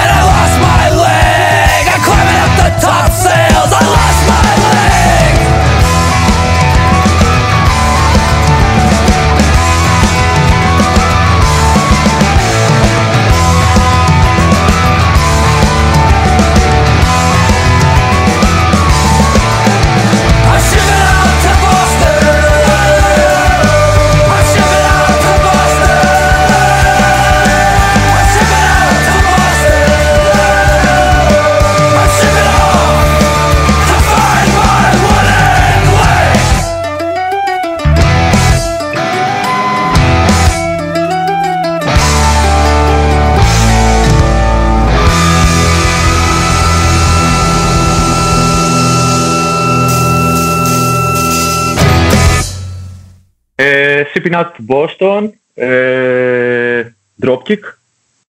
Πού? Είπαμε, κομμάτι στην ταινία The Departed. Ε, παίζει στο, στο soundtrack. Γενικά αυτό το κομμάτι τους έκανε, νομίζω, ακόμη πιο διάσημους. Παίζανε σε μια ταινία το κομμάτι τους με, με το Ντικάπριο. Το είπα και πριν τώρα, δεν θυμάμαι ποιος έπαιζε στην ταινία. Ε, mm-hmm. Εντάξει, νομίζω, νομίζω δεν είναι δικό τους κομμάτι καταρχήν. Είναι η διασκευή. Στοίχη Woody Guthrie. Woody Guthrie νομίζω είναι. Mm-hmm. Δεν κάνω λάθος. Ε, ναι, original είναι by Woody Guthrie. Guthrie. Οκ. Okay. Είπαμε για τους Dropkick. Ε, όπως είπε και η Νικόλο, εντάξει, κάποιοι μπορεί να τους θεωρούν εξαίσου ότι δεν έχουν προσφέρει στην τοπική σκηνή, ότι κάνουν και κάποιες ατυχείς κινήσεις, κάποιες συναυλίες τους. Τώρα δεν ξέρω, έχει γίνει μια συναυλία ξέρω, για την δημοτική αστυνομία ή κάτι τέτοιο ξέρω εγώ, που είχαν παίξει. Αυτό πήγα να το πω, θα, θα στο συμπλήρωνα μετά. Ε, και στο τελευταίο δίσκο έχουν ξεκάθαρα κομμάτια και στίχους, ξέρω εγώ, support για την τοπική αστυνομία. Γενικά, Νικόλα, αυτό που είπαμε και πριν, το που θα ανάψεις πριν, ότι ξέρεις, δεν μπορούμε να κρίνουμε την Αμερική με τα δεδομένα τα ελληνικά, π.χ. που ξέρουμε. Ναι. Εσύ πώς το βλέπεις αυτό, δηλαδή, ξέρεις ότι βλέπεις συναυλία Have Heart και πίσω παίζει η αμερικάνικη σημαία, ή βλέπεις, ξέρω εγώ, τους Dropkick να, να παίζουν για τους βετεράνους, ξέρω εγώ, για τους ε, πυροσβέστες και τους αστυνομικούς. Ξέρεις, κάτι που είναι ψιλοαδιανόητο για το να γινόταν αυτό στην Ελλάδα. Ναι, γενικά η Αμερική έχει αυτό το pride, ας πούμε, όσον αφορά being American. Δεν το έχουν όλοι. Ε, η Βοστόνη συγκεκριμένα και η Μασαχουσέτη ε, είναι μια πολιτεία και μια πόλη που έχουν πάρα πάρα πολύ το Boston pride και το βλέπεις σε όλα. Θεωρούν ότι είναι ε, καλύτεροι από όλες τις πολιτείες και από όλους όσον αφορά. Βλέπεις τον πατριωτισμό που έχουν στις ομάδες τους. Υπάρχει full φανατισμός, Red Sox, Patriots, Celtics, όλα αυτά. Ε, στη μουσική, στην κουλτούρα. Εγώ όταν σπούδαζα εκεί το έβλεπα, αλλά όχι σε τρελός σημείο, γιατί ναι μεν είχα τα live που πήγαινα συνέχεια και τους φίλους μου από εκεί, αλλά όλοι οι φίλοι μου ήμασταν από όλο τον κόσμο, οπότε δεν υπήρχε πολύ αυτό το, το καταλάβω, ας πούμε, το local mentality. Το δεκαεννιά mm-hmm. που πήγα το κατάλαβα, που προφανώς όλοι οι φίλοι μου έχουν φύγει και πραγματικά αντιλήφθηκα αυτό που μου λέγανε χρόνια. Υπάρχει τρομερός πατριωτισμός, υπάρχει και φανατισμός θα έλεγα και υπάρχει έτσι μια υπεροψία όσον αφορά από άλλες πολιτείες. Εγώ δηλαδή είμαι από το Maryland που είναι η Βαλτιμόρη, που ακόμα και εκεί έχουν βγει πολύ καλές μπάντες γενικά, που είναι εντελώς καμία σχέση με, ας πούμε, άμα δεις τους στίχους τους και άμα τους γνωρίσεις με πατριωτισμό και αυτά, αλλά θα παίξουν live και θα δεις την αμερικάνικη σημαία από πίσω ή κάτι τέτοιο, γιατί απλά θεωρείται πολύ normal. Εμένα μου έχουν δώσει μία μπάντα, τέλος πάντων πρόσφατα μου έδωσε μία μπλούζα που είχε τον αμερικάνικο, ας πούμε, αετό πάνω και μια αμερικάνικη σημαία. Και λέω δεν μπορώ να το φορέσω αυτό. Δεν με αντιπροσωπεύει, όσο και να σας αγαπώ μουσικά. Ε, οπότε αυτός που είπες εσύ ότι εδώ είναι πολύ διαφορετικά, είναι όντως και για να παίζουν π.χ. για τους βετεράνους. Οι βετεράνοι εκεί θεωρούνται τοπικοί ήρωες. Εγώ ας πούμε εντάξει προσωπικά δεν, με το στρατό και όλα αυτά καμία επαφή, αλλά ότι πήγανε, θυσιάστηκαν και οι βετεράνοι εκεί είναι πάρα πολύ άστεγοι, ε, έχουν ψυχιατρικά θέματα, οπότε γι' αυτό και τους στηρίζουν, γιατί λένε ξεστησιάστηκαν για την Αμερική. Τώρα βέβαια αν το κάνεις για την αστυνομία αυτό είναι κάτι εντελώς διαφορετικό, δηλαδή διαφορετικό. Είναι πολύ διαφορετικό, ή ας πούμε για τους πυροσβέστες και αυτό είναι διαφορετικό. Είναι okay, όλα αρκετά ναι. διαχωρισμένα από αυτή την άποψη. Αλλά ότι υπάρχει ο πατριωτισμός ε, και αυτό θα έλεγα και σε κάποιες φάσεις φανατισμός, όχι σε όλους, αλλά σε κάποιους και κάποιες μπάντες, κάποιους μουσικούς και κάποιες περιοχές υπάρχει. Η Βοστόνη συγκεκριμένα, επειδή και ιστορικά έπαιξε μεγάλο ρόλο στην Αμερικάνικη Επανάσταση και έχει παίξει μεγάλο ρόλο και μουσικά και έχει και όλα τα πανεπιστήμια, ε, είναι πολύ ιδιαίτερη όσον αφορά το πώς βλέπουν και οι ίδιοι τους εαυτούς τους. Έχει ένα τοπικισμό, ας πούμε, το λέγαμε, έτσι, arrogant. Ναι, full, full arrogant. Όχι όλοι βέβαια, αλλά ναι. Ότι υπάρχει, υπάρχει. Κα, ε, κάποια σχέση με τη hip hop, έτσι, σκηνή και σαν ε, κουλτούρα κλπ. Είχες επαφή καθόλου? Ε, δεν είχα ιδιαίτερη. Και το θέμα είναι ότι εμένα μου άρεσε πάρα πολύ hip hop μουσική γενικότερα. Αλλά δεν είχα. Τα μόνα θυμάμαι, ας πούμε, που είχα πάει, έκανε ένας πολύ καλός μου φίλος, που και αυτός ήταν από εξωτερικό. Ε, έγραφε full piece και κάνανε open mic poetry και rapping και τέτοια. Mm-hmm. Και πήγαινα συχνά και έβλεπες, ανέβαιναν διάφοροι, ας πούμε, που θέλαν πολύ να εξελιχθούν όσον αφορά τη hip hop σκηνή. Και κάνανε εκεί έτσι live freestyle και τέτοια. Και ήταν πάρα πολύ ωραία. Αλλά γενικά δεν είχα. Ενώ, ας πούμε, από εκεί έχουν βγει και Gangstar και διάφορα έτσι μεγάλα ονόματα στη hip hop σκηνή. Αλλά δυστυχώς εγώ δεν είχα κάποια επαφή με αυτό.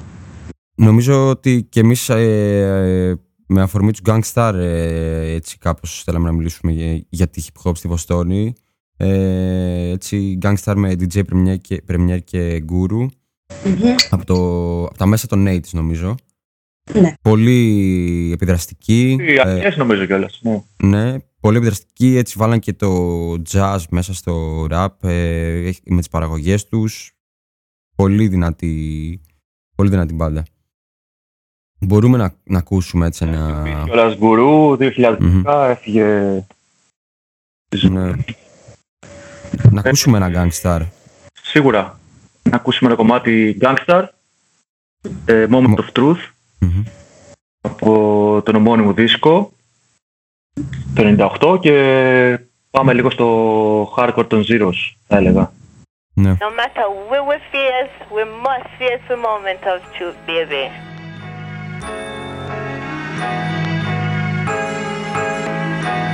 They say it's lonely at the top, and whatever you do, you always gotta watch motherfuckers around you. Nobody's invincible, no plan is foolproof. We all must meet our moment of truth. The same shiesty cats that you hang with and do your thing with could set you up and wet you up. Nigga, peep the language, it's universal. You play with fire, it may hurt you or burn you. Lessons are blessings you should learn through, let's face facts. Although M Cs lays tracks, it doesn't mean behind the scenes there ain't no dirt to trace back. That goes for all of us, there ain't nobody to trust. It's like sabotage, it's got me ready to bust, but I can't jeopardize what I've done up to this point. So I'ma get more guys to help me run the whole joint. Cultivate, multiply, motivate, or else we'll die. You know I'll be the master of the who, what, where, and why. See when you're shining, some chumps will wanna dull ya. Always selfish, jealous punks will wanna pull ya down. Just like some shellfish in a bucket, cause they love it to see your ass squirm like a worm. But just as you receive what is coming to you, everybody else is gonna get this too. I ain't no saint, therefore I cannot dispute that everyone must meet their moment of truth. Actions have reactions, don't be quick to judge. You may not know the hardships people don't speak of. It's best to step back and observe with couth, for we all must meet our moment of truth. Sometimes you gotta dig deep. When problems come near, don't fear. Things get severe for everybody, everywhere. Why do bad things happen to good people? Seems that life is just a constant war between good and evil. The situation that I'm facing is mad amazing. To think such problems can arise from minor confrontations. Now I'm contemplating in my bedroom pacing. Dark clouds over my head, my heart's racing. Suicide? Nah, I'm not a foolish guy. Don't even feel like drinking or even getting high. Cause all that's gonna do really is accelerate the anxieties that I wish I could alleviate. But wait, I've been through a whole lot of other shit before, so I ought to be able to withstand some more. But I'm sweating though, my eyes are turning red, and yo, I'm ready to lose my mind, but instead I use my mind. I put down the knife and take the bullets out my nine. My only crime was that I'm too damn kind. And now some scandalous motherfuckers wanna take what's mine, but they can't take the respect that I've earned in my lifetime. And you know they'll never stop the furious force of my rhymes. So like they say, every dog has its day, and like they say, God works in a mysterious way. So I pray, remembering the days of my youth, as I prepare to meet my moment of truth.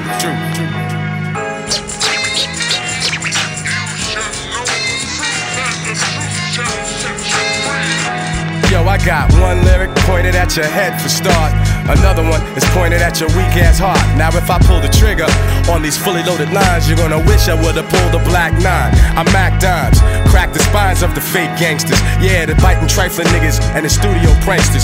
Yo, looking at the situation plainly, will you remain G or will you be looked upon strangely? I reign as the articulator with the greater data, revolving on a task and much doper than my last jam. While others struggle to juggle tricky metaphors, I explore more to expose the core. A lot of M Cs act stupid to me, and we have yet to see if they can match our longevity. But anyway, it's just another day, another fake jack I slay with my spectac rap display. Styles smooth but rugged, you can't push or shove it. You dig it and you dug it, cause like money you love it. The king of monotone, with my own throne, righteously violent prone. My words bring winds like cyclones, storming your hideout, blocking out your sunlight. Your image and your business were truly not done right. Throw up your hiala now, divine saviors. You got no hand skills, there's no security to save ya. No pager, no celly, no drop top Benzie. I came to bring your phony hip hop to an end. My art of war will leave you sore from the abuse, cause you must meet your moment of truth. They say it's lonely at the top, and whatever you do, you always gotta watch motherfuckers around you. No one is untouchable, no man is bulletproof. We all must meet our moment of truth. Ε, Gangstar, Guru ντι τζέι Premier. Και πάμε στο ενενήντα hardcore, θα έλεγα. Τι λέμε πια. Ναι. Στο ενενήντα, ε, το story, στο... στο Zeros. Zeros. Ναι. Για μένα το, το Zeros, εκτός από σίγουρα το, τους ντι μπι ντι, που με, μου αρέσουν πάρα πολύ, Death Before Dishonor, ε, νομίζω ότι και οι τρεις μας ξεχωρίζουμε τους Have Heart, δεν ξέρω τι λέτε. Μην μη, μη πάρω τη... Μην μη πω κάτι χωρίς να ισχύει, αλλά νομίζω και οι τρεις μας έχουμε μια ιδιαίτερη... Ναι, εντάξει, εγώ προσωπικά αγαπώ. Δεν... Τους έχω πάρα πολύ ψηλά γενικά. Ναι. Ε, και εγώ. Εντάξει, αλήθεια είναι ότι... Ε, έτυχε να ήμουν και στο τελευταίο τους live στην Ευρώπη, βέβαια, όχι στην Αμερική. Mm. Στο Flav, ξέρω εγώ, που ήταν τώρα... Τρομερή στιγμή, ρε παιδί μου, έτσι, ξέρεις. Ναι. Mm-hmm. Όλοι τώρα γινόταν. Ναι. Πολύ σημαντική μπάντα γενικά. Παίξανε και Ελλάδα κάπου εκεί κοντά πριν διαλυθούν. Είχανε παίξει, ναι. Εγώ τότε ήμουν Αμερική, αλλά θυμάμαι άτομα από εδώ που ξέρω ότι πήγανε στο Ελλάδα. Νομίζω. Ναι. ναι. Ναι, εγώ μπορώ να ε, πω ότι στάθηκα τυχερή. Συγγνώμη που σε διακόπτω. Ε, γιατί εγώ ενώ πήγα το οκτώ Βοστόνη και αυτοί παίζα, ε, τελευταίο live έπαιξαν το εννιά, κατάφερα να τους δω πολλές φορές και σε Edge Day και είχαν παίξει και με Bane και γενικά ο τραγουδιστής ο Pat Flynn έχει πολύ μεγάλη, ας πούμε, αγάπη για τους In My Eyes, οπότε ο τραγουδιστής In My Eyes ο Sweet Pete ήταν και στο τελευταίο live και τραγούδισε μαζί τους και πολλές φορές ανέβαινε στη σκηνή και τραγουδούσε και ήταν όλο πάρα πολύ ωραίο και πάρα πολύ δυνατό, γιατί ειδικά τα τελευταία χρόνια φάνηκε τι επιρροή είχαν οι Have Heart σε αυτή τη σκηνή. Ενώ ήταν, ας πούμε, πιο καινούρια μπάντα, ας πούμε. Το, νομίζω το δύο χιλιάδες τρία ξεκίνησαν, κάτι τέτοιο. Ε, και είναι φοβερή, τρομερή ενέργεια, τα μηνύματά τους είναι πάρα πολύ σημαντικά, θεωρώ. Εντάξει, αυτή είναι η προσωπική μου άποψη, αλλά ναι. Εγώ θα συμφωνήσω ε, και ξέροντας λίγα, τα λιγότερα που σας δύο για την μπάντα, θέλω σίγουρα να σημειώσω ότι ο Pat Flynn, που είπαμε και πριν, ο τραγουδιστής, είναι πολύ, πολύ σημαντική προσωπικότητα για τη hardcore γενικά και σαν άνθρωπος.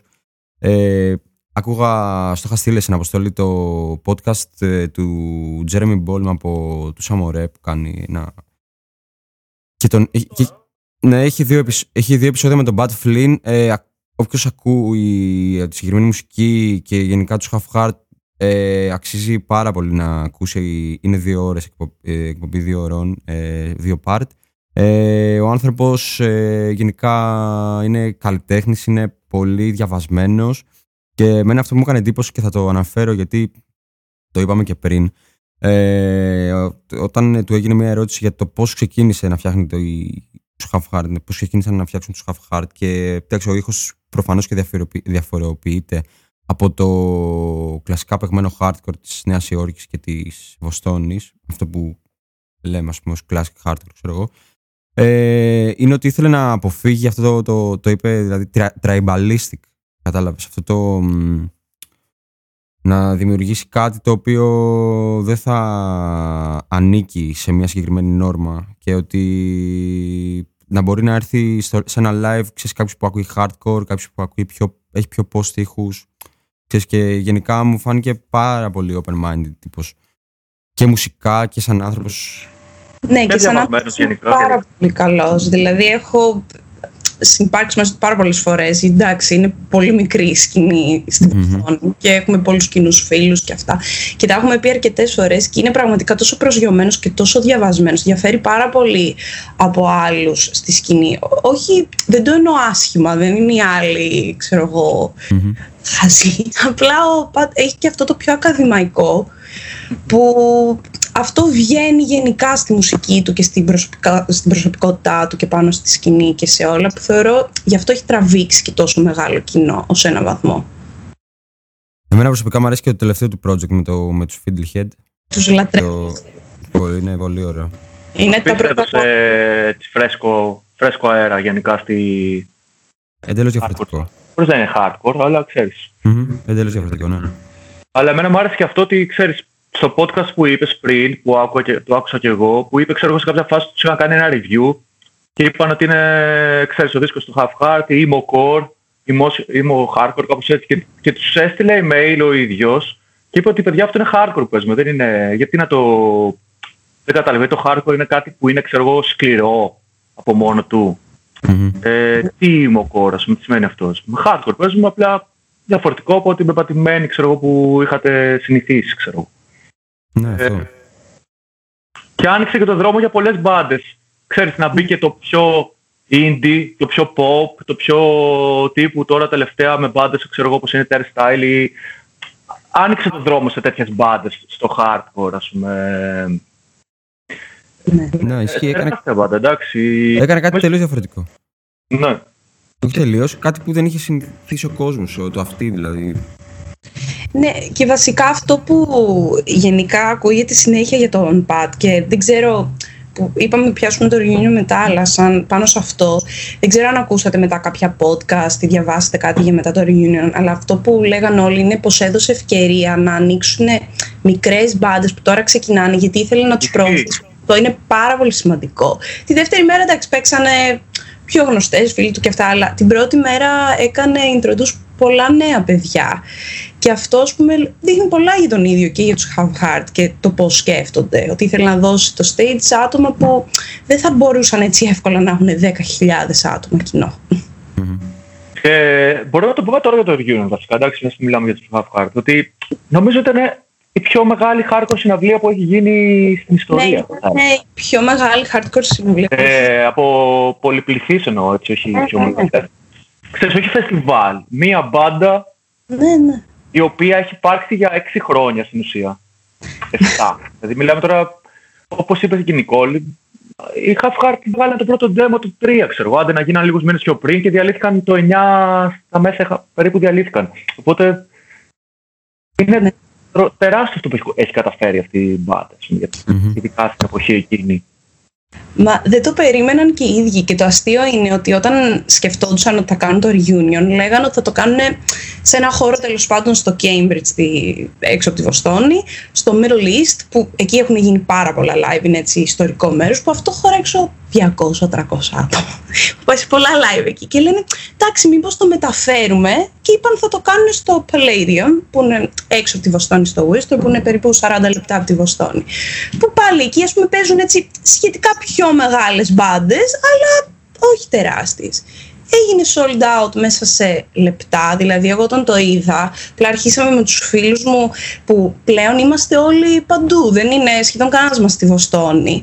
Να στέλνουμε ότι πρέπει να προλάβουμε εισιτήρια το ένα τ' άλλο και μετά βγάλανε ότι θα παίξουν τη δεύτερη μέρα και αυτό ήταν ακραίο, είχε δέκα χιλιάδες άτομα, παίξανε στο πάρκινγκ του, του venue ας πούμε που έγινε το πρώτο βράδυ το live, είχε σαράντα βαθμούς έξω. Όταν περιμέναμε να μπούμε, η ουρά ήταν πόσα τετράγωνα και αυτό τώρα είναι, είναι μια πόλη εκεί πέρα. Δεν έχει κάτι, δεν είναι ωραία. Είναι, δεν, δεν πας εκεί ας πούμε για να δεις το ωραίο μέρος, να βγεις βόλτα. Έχει αυτό το χώρο και έχει κάποιους που μένουν εκεί, ξέρω εγώ. Είναι πολύ περίεργο μέρος. Και έβλεπες τώρα χιλιάδες άτομα παντού. Ε, εμένα ήρθε ένας φίλος μου από Κοσταρίκα, ήρθαν από Φιλιππίνες. Και έγινε ο χαμός. Εγώ εκείνο το βράδυ κατέληξα στα επίγοντα, γιατί είχα ένα ατύχημα στο live, αλλά δεν με ένοιαζε καν. Ήμουνα σε μια φάση ότι ήταν τόσο ωραίο που δεν πειράζει. Ας έπαθα αυτό που έπαθα. Και υπήρχε και αυτό που σχολιάστηκε πολύ, ήταν το κλίμα ότι γιατί υπάρχει πολύ, ειδικά στη hardcore σκηνή και ειδικά στη Βοστόνη, αυτό το ψιλομάτσο και ξέρεις, είναι όλοι λίγο σκληροί και αυτό. Εκεί δεν ήταν καθόλου έτσι, ήταν όλοι να βοηθήσουν, να προσέξουν, αν έβλεπαν ότι κάποιος έπεφτε.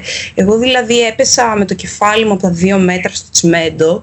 Ε, Ναι, εντάξει, καλά, μεγάλες στιγμές. Και απλά κατευθείαν να με σηκώσουν, να δουν. Εντάξει, εκείνη τη στιγμή τρεναλίνη, οκ, okay, ήμουνα, μετά δεν ήμουνα. Αλλά ήταν όλοι κατευθείαν, ξέρεις, να σε βοηθήσουν. Και αυτό υπόθηκε πάρα πολύ. Και ήταν γενικά πολύ συγκινητικό. Και το, και το πώς ανοίξανε το live. Δηλαδή, συζήτησε ο Πατ κατευθείαν για αυτό που γίνεται στην Αμερική, στα σύνορα, που χωρίζουν μικρά παιδιά από τους γονείς τους και τους βάζουν σε camps, ας πούμε. Και έχουν χαθεί πόσα παιδιά. Και κατευθείαν βγήκε και είπε αυτό το πράγμα. Και αυτό επειδή ήταν τόσο μεγάλο live, ε, το δείξαν και στις ειδήσεις. Δηλαδή ξεκίνησε ένα διάλογο από που ξεκίνησε από μια hardcore μπάντα, ξέρω.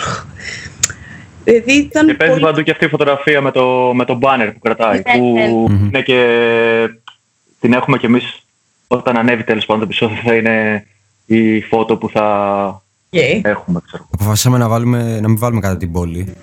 Αποφασίσαμε να βάλουμε αυτή τη φωτογραφία με το Pat Flynn και το banner και τον κόσμο από κάτω. Πιστεύουμε.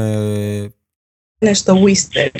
Mm, είναι ό,τι πιο επιδραστικό μπορούσαμε να βάλουμε. Ε, κάπως και να το κλείσουμε, κάπως μάλλον με τους Have Heart.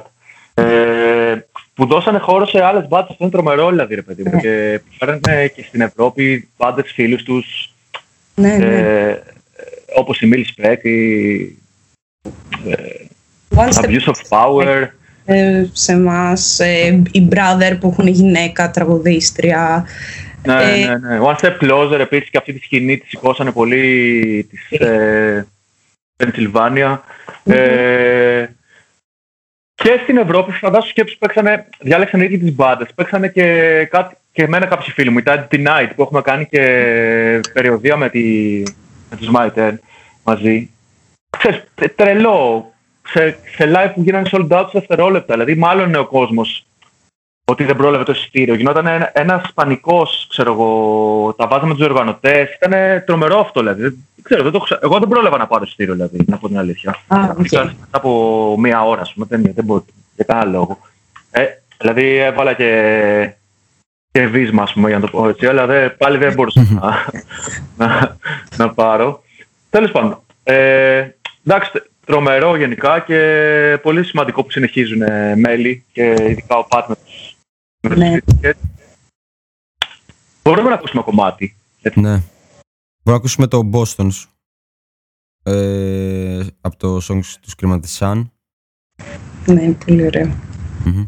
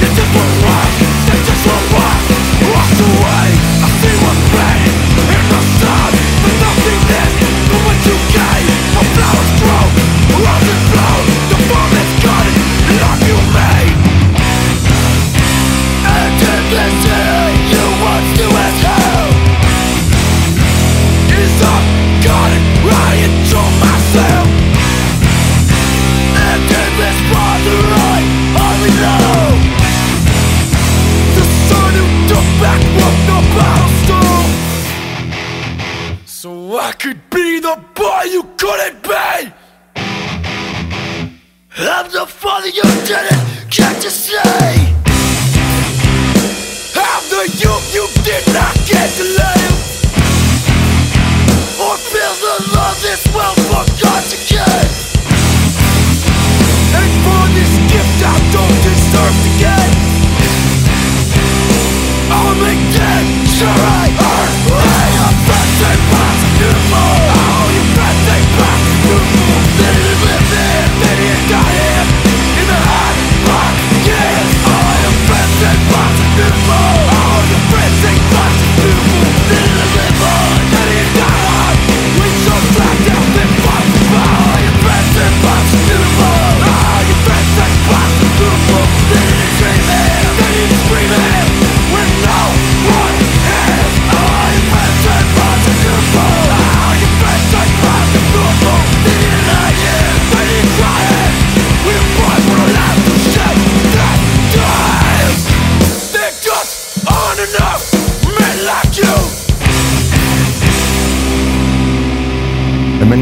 αυτούς τους αδίκους, εκτός ότι είναι ένας από τους αγαπημένους μου, ε, μου αρέσει και πάρα πολύ το εξώφυλλο, δεν ξέρω. Ε, δίνω αρκετά μεγάλη έμφαση στα γραφιστικά. Ε, μου αρέσει πάρα πολύ το εξώφυλλο. Και κομματάρα του Boston, εννοείται. Ε, ναι, και εντάξει. Στα Zeros έχουμε επίσης πάρα πολλές άλλες μπάντες που πρέπει να αναφέρουμε. Δηλαδή, όπως είπε και η Νικόλ, ε, American Nightmare, που κάπου εκεί το ενενήντα εννιά δύο χιλιάδες, ξέρω εγώ, ξεκίνησαν. Ender Fight, τραγουδιστή, κιθαρίστας. ντι μπι ντι που πάμε πριν. Give Up The Ghost, μαζί, ξέρω εγώ, ονομάστηκαν Give Up The Ghost. Είχαμε Defeater, που παίζουν ακόμα. Death Before This Honor, που είπε ο Θανάσης. New Lows. Ποιους, δεν άκουσα. New Lows, που είναι πολύ, είναι τσιμπακιά. Ε, η τεράστια σκηνή αυτή της Locking Out, ε, με Mental και τα λοιπά, πάλι εκεί, ε, και τις μπάντες της Death Wish, The Carrier, mm. το mm. Stop and Think, Suicide File, έχουμε πάρα πολλές μπάντες και, και μία ακόμα σημαντική μπάντα για μένα, έτσι θέλω να την ξεχωρίσω, ε, για να μιλήσουμε και λίγο και για κάτι ακόμα, είναι η Riders Jumps, που παίζει ο ιδρυτής, ε, ενός από τα, ξέρω εγώ, σημαντικά κρούς, έτσι, ε, της Αμερικής, με, με μέλη ίσως και στην Ευρώπη και γενικά, ξέρεις, όπως έχει δεδοθεί. Είναι το εφ ες γιου, ε, ξεκινάει, ε, ο ιδρυτής είναι ο, ο Elgin James, που ξεκινάει, ξέρω εγώ, αρχές ογδόντα με πολλά μέλη της σκηνής να συμμετέχουν. Ε, ξέρεις, σαν τελείως, ε, πολιτικοποιημένο, να διώξει τους φασίστες από τη σκηνή, να διώξει τους drug dealers. Ε, γενικά, με, με, με, τέτοιο, με τέτοιο κλίμα. Ε, ε, εφ ες γιου, Friends Stand United, ή Fax It Up για άλλους. Mm-hmm. Ε, αυτό δημιουργεί πολλά chapters σε όλη την Αμερική γενικά, το εφ ες γιου. Υπάρχει μέχρι σήμερα, έτσι, αν και πέρασε από χίλια κύματα, ας πούμε, ιδίως στο, εκεί προς το τέλος του δύο χιλιάδες, της πρώτης δεκαετίας του δύο χιλιάδες, που θεωρείται επίσημα ως gang από το εφ μπι άι. Ε, φυλακίζεται ο Elgin James για κάποια κατηγορία, ξέρω εγώ, που του είχαν προσάψει, ξέρω εγώ, σαν ιδρυτής, ότι κάτι είχε γίνει, τώρα δεν θυμάμαι ακριβώς, ε, που, ότι είχε γίνει κάτι πριν κάποια χρόνια. Ο ίδιος βέβαια είχε αποχωρήσει από το δύο χιλιάδες επτά, όπως και πολλά μέλη του, του αρχικού εφ ες γιου που μπήκανε σε και motorcycle clubs κάποιοι και, και τα λοιπά. Τέλος πάντων, και κάνει φυλακή ο Elgin James, ε, σήμερα είναι έτσι πετυχημένος σεναριογράφος γενικά, και βοηθώ, ήταν και βοηθός και στο Sons of Anarchy, νομίζω, και βγάζει το Magian's εμ σι και τα λοιπά. Αλλά θέλω να ξέρω κάπως αν μπορέσουμε να κουμπήσουμε την σημασία του στην πόλη και στη σκηνή. Ε, εντάξει, στην Αμερική βασικά υπάρχει αυτό πάρα πολύ με τα, με τα κρούς, που θεωρείται και gangs πια από το, από το επίσημο κράτος, έτσι, δηλαδή, ναι. ναι. Κοίτα, εγώ, π.χ. Ε, αυτό που λες ότι, ότι υπάρχει πάρα πολύ με τα gangs, εγώ που είμαι από Βαλτιμόρη, είναι τεράστιο θέμα. Η Βαλτιμόρη έχει πάρα πολλά gangs, εντάξει, δεν αναλύσουμε τώρα τη Βαλτιμόρη, δεν ξέρω αν έχετε ακούσει, αλλά γενικά είναι από τις πιο επικίνδυνες πόλεις της Αμερικής. Έχουμε δει το The Wire. Ναι, είναι πολύ παρόμοια η φάση, θέλω να σας πω. Ναι. Ε, τώρα όσον αφορά το εφ ες γιου, εντάξει, εγώ ήμουν εκεί πολύ πιο μετά από ό,τι ξεκίνησε αυτό, αλλά ότι υπήρχαν θέματα, υπήρχαν, που όπως είπες και εσύ, Αποστόλη, το εννιά, το εφ μπι άι τους έκανε classify ως gang, και ε, υπήρχαν κάποια προβλήματα όσον αφορά, έβλεπες ότι φέρνανε όλο αυτό το mentality και όλο αυτό το τρόπο ζωής, ας το πούμε, και σε live. Που αυτό δημιούργησε πρόβλημα μέσα στη σκηνή, γιατί υπήρχαν μπάντες που είναι εκατό τοις εκατό κάνουν associate με αυτούς, είναι τα, είναι μέλη του εφ ες γιου, είναι οι φίλοι τους, και είναι και οι μπάντες που δεν θέλουν καμία σχέση και είναι απλά τα παιδιά, όπως ήμουν και εγώ, που δεν θέλω καμία σχέση με όλο αυτό. Δεν πάω για αυτό το λόγο. Νοείται κανένας δεν, δεν θέλει το φασισμό και όλα αυτά εκεί μέσα, αλλά δεν υπήρχε κιόλας. Ήταν οκ okay το κλίμα. Ε, και εγώ θεωρώ, βάσει αυτά που είδα και βάσει ας πούμε συζητήσεις που έχω κάνει με φίλους από τη σκηνή και αυτά, ότι έπαιξε πολύ μεγάλο ρόλο όλο αυτό και ότι έγινε τόσο μεγάλο, τόσο μεγάλος στόχος από το εφ μπι άι στο να ψιλοδιαλυθεί το έντεκα και το δώδεκα η σκηνή στη Βοστόνη.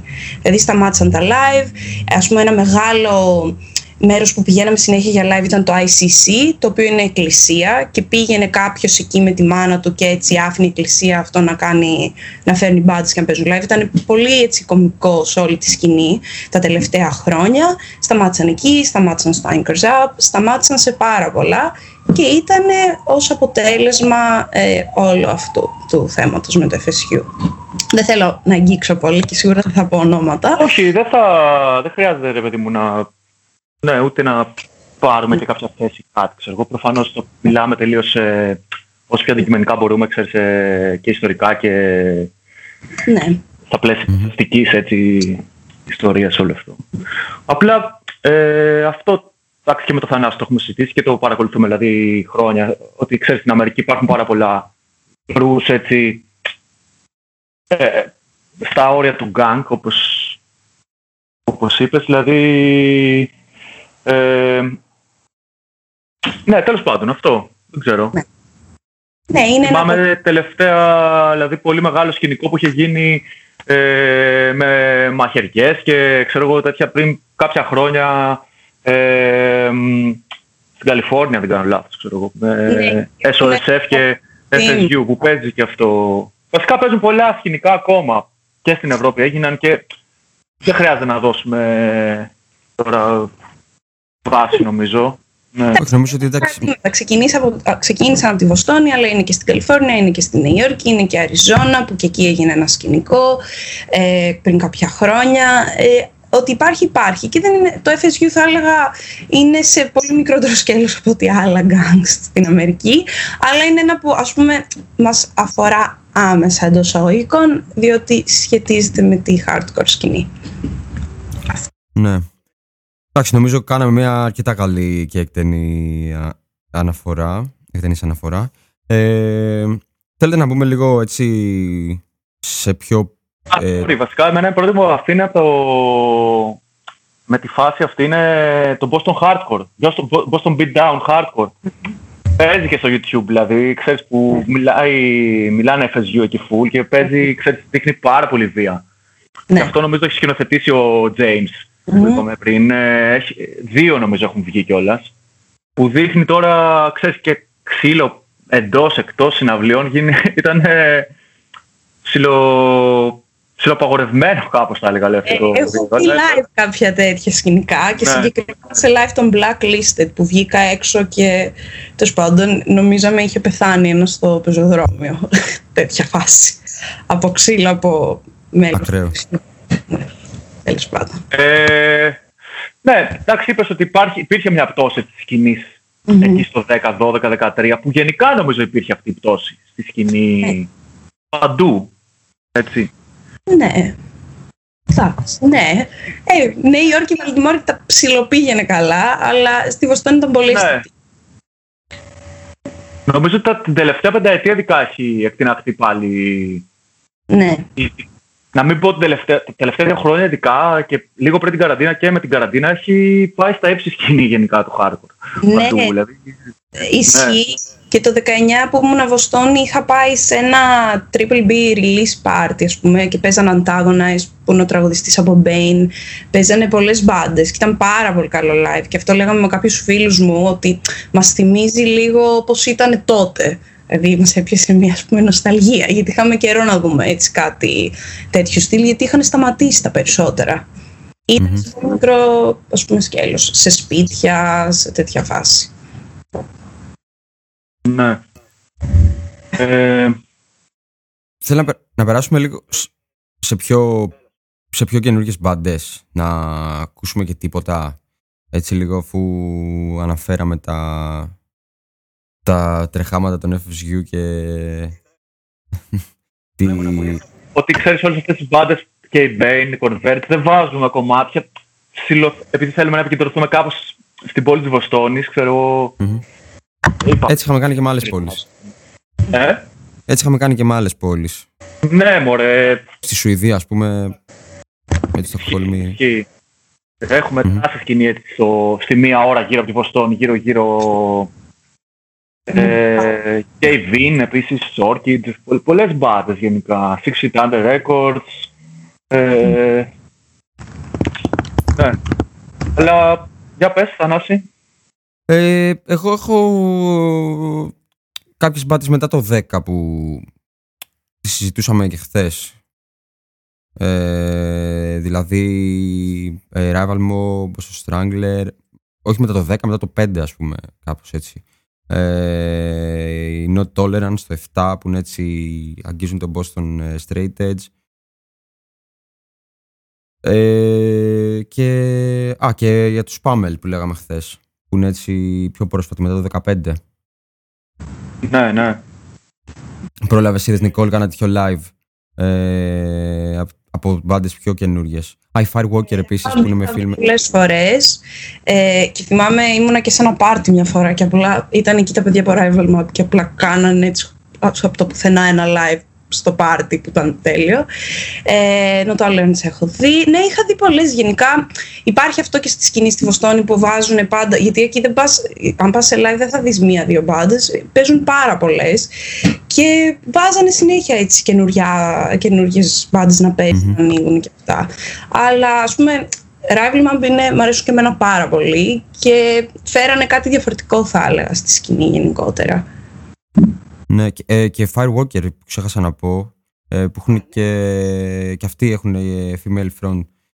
Είχα τσεκάρει μια κασέτα, νομίζω, το Nothing Left. Μπορούμε να ακούσουμε και έτσι δύο πιο, πιο καινούριες μπάντες από το δέκα και μετά. Να ακούσουμε δηλαδή ένα, ένα ε, Firewalker και ένα Pamel από το πρώτο τους το δύο χιλιάδες δεκαεπτά. Οπότε Firewalker, Nothing Left και Pamel Our Power από τα ομότιτλα και τα δύο.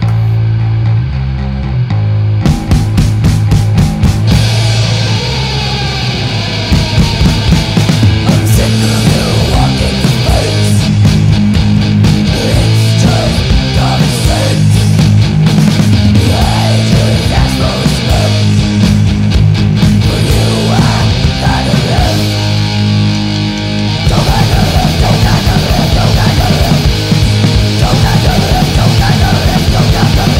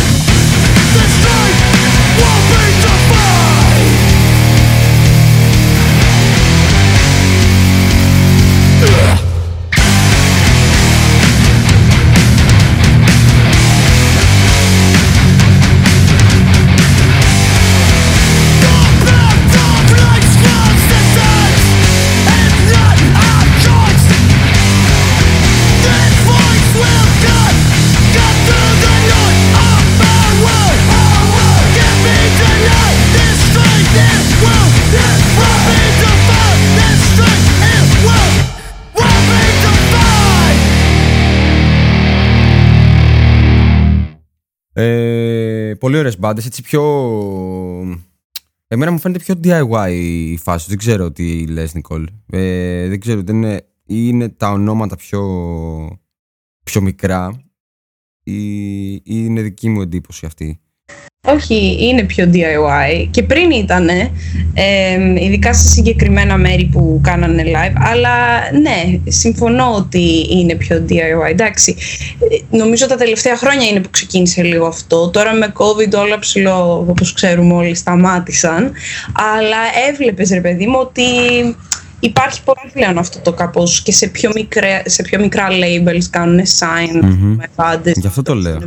Και πρόθουν τους εαυτούς τους. Οπότε θα συμφωνήσω σε αυτό που λες. Γι' αυτό. Ε, εγώ θέλω να κάνω μια ερώτηση για να δώσω την πάσα να ακούσουμε και ένα κομμάτι σε λίγο. Γενικά, επειδή ενδιαφερόμαστε πάντα στα επεισόδια που κάνουμε, όχι μόνο για τη μουσική, αλλά και για τις πόλεις σαν ε, ε, κοινωνικές δομές. Mm-hmm.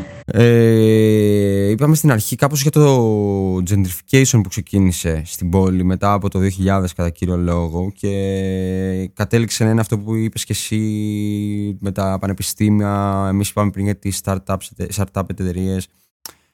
Πώς το βίωσες καθόλου αυτό το, αυτή την αλλαγή ε, στο εσωτερικό της πόλης, η οποία σίγουρα φέρνει και προβλήματα σε κοινωνικό επίπεδο?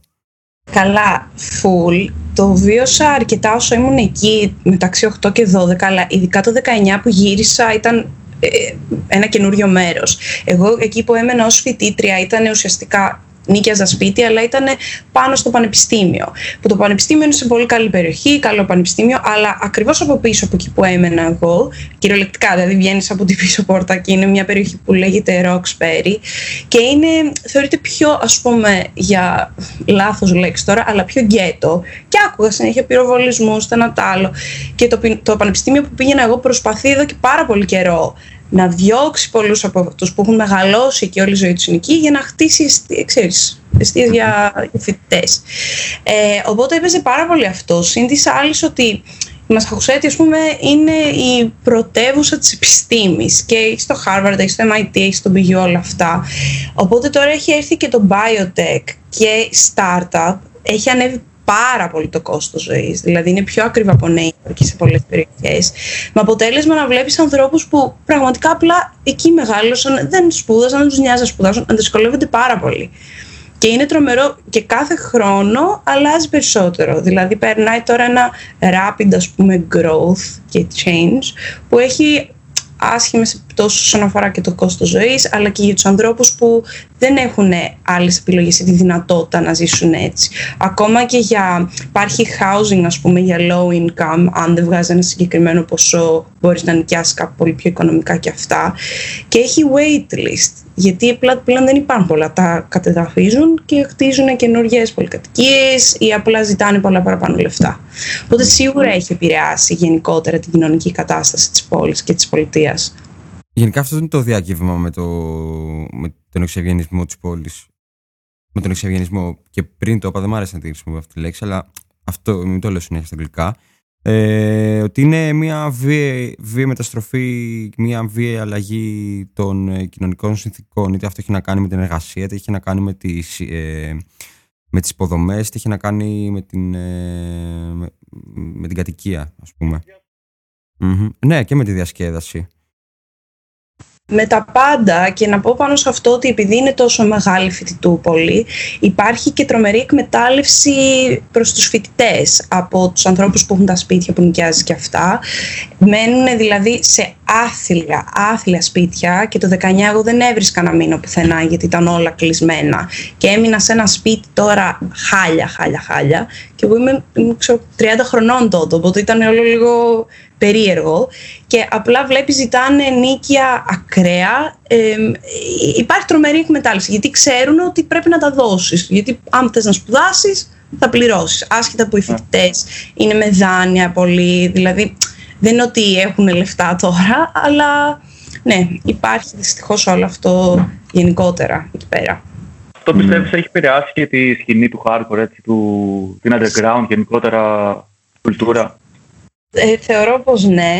Ε, γιατί βλέπεις, βλέπεις ότι είναι μία άλλη πόλη. Εννοείται υπάρχουν τα θεμέλια και όλα, αλλά άκουγα και από φίλους μου που έχουν γεννηθεί εκεί, έχουν γεννηθεί ίσως λίγο έξω από τη Βοστόνη, από το Λό, στο Λόου ή στο Amherst και αυτά, ότι εντάξει, ξαφνικά ας πούμε δυσκολευόμαστε να πληρώσουμε ενοίκιο. Ε, έχει γενικά επηρεάσει και το ακούς και μουσικά, ας πούμε, από κάποιες μπάντες όλη αυτή την οργή. Γιατί τώρα με το biotech και τη startup και την ιατρική και αυτά, εντάξει, το κόστος ζωής είναι ακραία. Είναι ακραίο. Είναι ακραίο. Ναι. Οπότε νομίζω πρέπει, μπορούμε να ακούσουμε αυτό το κομμάτι, Real Estate Barons. Ναι, γι' αυτό το είπα. Ναι. Κυκλοφορία της προηγούμενης εβδομάδας, τώρα καινούργια τελείως, Triple B και ο Strix. Και ερχόμαστε να... να δούμε τι άλλο έχουμε να πούμε και να το κλείσουμε σε αυτό.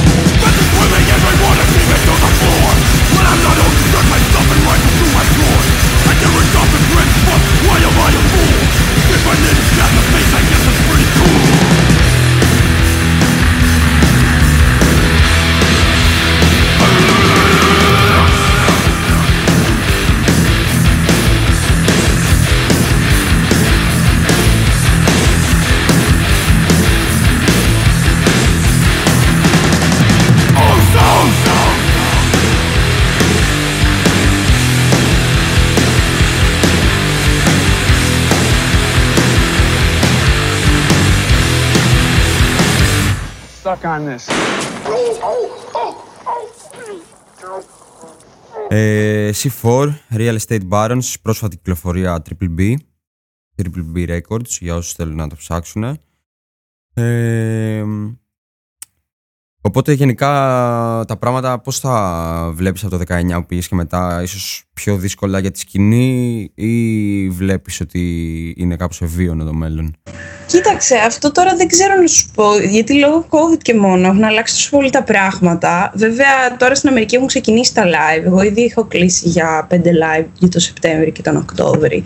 Και θεωρώ, επειδή πάντα υπάρχει αυτή η ανάγκη για live μουσική, ότι θα επιστρέψει αρκετά δυνατά, ας πούμε, η όλη mm-hmm. σκηνή και, και στη Βοστόνη γενικότερα, ας πούμε. Αλλά θεωρώ ότι τώρα θα, δική μου άποψη, μπορώ να κάνω και λάθος, ότι θα γίνουν πολλά πράγματα. Όσον αφορά, θα βγουν καινούργια ονόματα στη σκηνή, θα προωθήσουν πολύ, ξέρεις, τη μουσική τους, θα υπάρξει πολύ και αυτό το ντι άι γουάι που υπήρχε ήδη.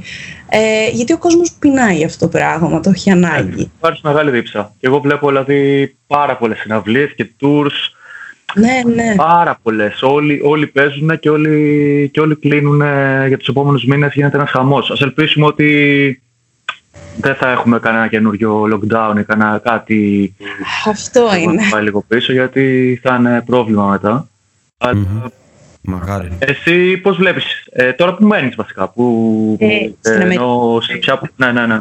Ε, τώρα είμαι λίγο μεταξύ ε, διαφόρων. Ήμουν αρκετά στη Φλόριντα τώρα, αλλά θα πάω μάλλον Νέα Υόρκη μόνιμα. Οκ. Okay. Ναι. Ε, σε σχέση με, τη... με ό,τι έχεις ζήσει στην Ελλάδα, ξέρω εγώ, από την ε, ελληνική σκηνή, ας πούμε, παρακολουθείς καθόλου γενικά? Ναι, κοιτάξτε, όταν ήμουν εδώ πήγαινα, όποτε είχε live, ας πούμε, πήγαινα, ρε παιδί μου. Εντάξει, θεωρώ ότι και η Ελλάδα, εντάξει, είναι σε πολύ πιο μικρό, ας πούμε, σε πιο, πολύ πιο μικρή κλίμακα, αλλά είναι παρό... δηλαδή δεν έχει υπάρξει live να πάω και να μην πω «απέρασα ωραία, ήταν ωραία η ενέργεια, όλα». Απλά... η Βοστόνη είναι κάτι τελείως διαφορετικό, όπως και η Νέα Υόρκη είναι κάτι διαφορετικό αντίστοιχα. Δηλαδή, η Νέα Υόρκη που έχω πάει σε αρκετά live και τέτοια, και Καλιφόρνια. Απλά, εντάξει, Βοστόνη ίσως επειδή εκεί είναι που εγώ προσωπικά έζησα και πάρα πολύ μεγάλο, ας πούμε, ήμουν πάρα πολύ χωμένη σε όλο αυτό, ε, μου έχει μείνει πολύ έντονα. Απλά υπάρχει εκεί το πολύ το μάτσο, που αυτό είναι λίγο ένα θέμα, αλλά μ' αρέσει που, ξέρεις, θα χωθούν όλοι, υπάρχει σύγκλον, υπάρχει πάντα πάρα πολύ ωραία ενέργεια, υπάρχει πολλή ενέργεια. Που εμένα αυτό μ' αρέσει πάρα πολύ γενικά. Mm-hmm. Και Στην Ελλάδα ναι μεν υπάρχει, αλλά δεν ξέρω. Στην Αμερική είναι κάτι άλλο. Αλλά εντάξει, σίγουρα είναι. Δύο φλακινήθηκε στην ουσία αυτό τώρα. Δεν μπορούμε να, να κρίνουμε, να συγκρίνουμε αρχικά. Αυτό. Εγώ δύο φλάς ερωτήσεις έχω να κάνω. Ε, Νέα Υόρκη, Νέα Υόρκη, Βοστόνη. Ικ, τώρα Νέα Υόρκη. Μουσικά, μουσικά, έτσι. Μουσικά, όχι. Oh, τώρα μου βάζεις δύσκολα. Θα πω Βοστόνη, αλλά πολύ δύσκολη ερώτηση. Γιατί και η Νέα Υόρκη έχει βγάλει πολύ πράγμα. Αποστόλη. Ε, εντάξει, νομίζω Νέα Υόρκη. Εγώ ίσως δεν είμαι και πολύ αντικειμενική, ξαναλέω. Εντάξει, τώρα νομίζω ότι η βαρύτητα που έχει, θα έλεγα, το New York Hardcore γενικά σε ολο... και η επίδραση που έχει σε ολόκληρο τον κόσμο, νομίζω δεν μπορεί να συγκριθεί με κάποια άλλη πόλη. Τώρα... Και εγώ θα συμφωνήσω. Και εγώ θα συμφωνήσω αυτό. Αλλά οκ, okay, ναι. Εντάξει, είναι α... καλά, Νέα Υόρκη θέλει, είναι κάτι άλλο από μόνο της γενικά. Είναι κάτι άλλο. Θα από... κάνουμε και... Έχουμε κάνει εμείς ένα επεισόδιο βασικά για την Νέα Υόρκη. Ναι, το θα ακούσεις. Ε, θα κάνουμε και δεύτερο από Σεπτέμβρη, φαντάζομαι. Mm-hmm. Γιατί εντάξει, έχει τεράστια σκηνή την τελευταία δεκαετία πάλι, έχει ανέβει πάρα πολύ. Τώρα, mm-hmm. κατά ώρα που μιλάμε, πολλές top bands δηλαδή. Από ε, όλα ναι. τα. Φορές έχω πάει σε live εκεί, φοβάμαι. Αλήθεια, φοβάμαι. Είναι, όλα... είναι όλοι τεράστιοι. Υπάρχει ένα. Είναι τέλεια, αλλά δεν ξέρω, με πιάνει ένας τρόμος. Είναι κάτι εντελώς μόνο του και διαφορετικό το όλο πράγμα στη Νέα Υόρκη. Εσένα, ποια είναι αγαπημένη σου μπάντα τώρα? Τώρα. Turnstile, πολύ Turnstile. Mm-hmm. Πάλι ίσως δεν είμαι αντικειμενική γιατί είμαι πολύ τιμώρητα, ξέρω τα παιδιά, αλλά θεωρώ είναι φοβερή. Ε, εντάξει, από παλιά, αλλά ακόμα ακούω full Trapped Under Ice. End it. End it. Γενικά η Βαλτιμόρη έχει βγάλει πολύ πράγμα. Ε, anxious μ' αρέσουνε.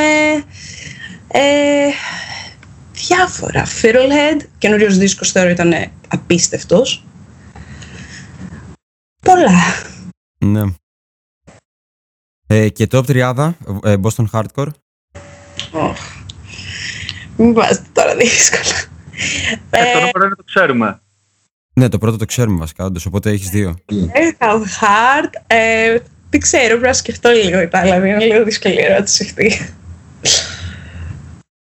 Βασικά, θα βγούνε μπάντες από τη Βοστόνη, για να, γιατί εντάξει, μιλάμε για τη Βοστόνη πάλι τώρα, ε, που θα έχουν αυτό το, αυτή την έγκλη, ρε παιδί μου, μπαντών όπως ήταν η Have Heart, η, η Defeater, ας πούμε, τέ, τέ, τέ, τέτοιου βελληνικούς, γιατί τα τελευταία χρόνια παίζανε μπάντες, όπως η Boston Straggler, Rival Mob, όλα αυτά που, οκ, okay, κάνανε ένα μπαμ, αλλά ήταν και βραχύβιας ύπαρξης και γενικά ναι. δεν είχαν αυτό το, το, output, το ναι. outcome, ας πούμε, γενικά.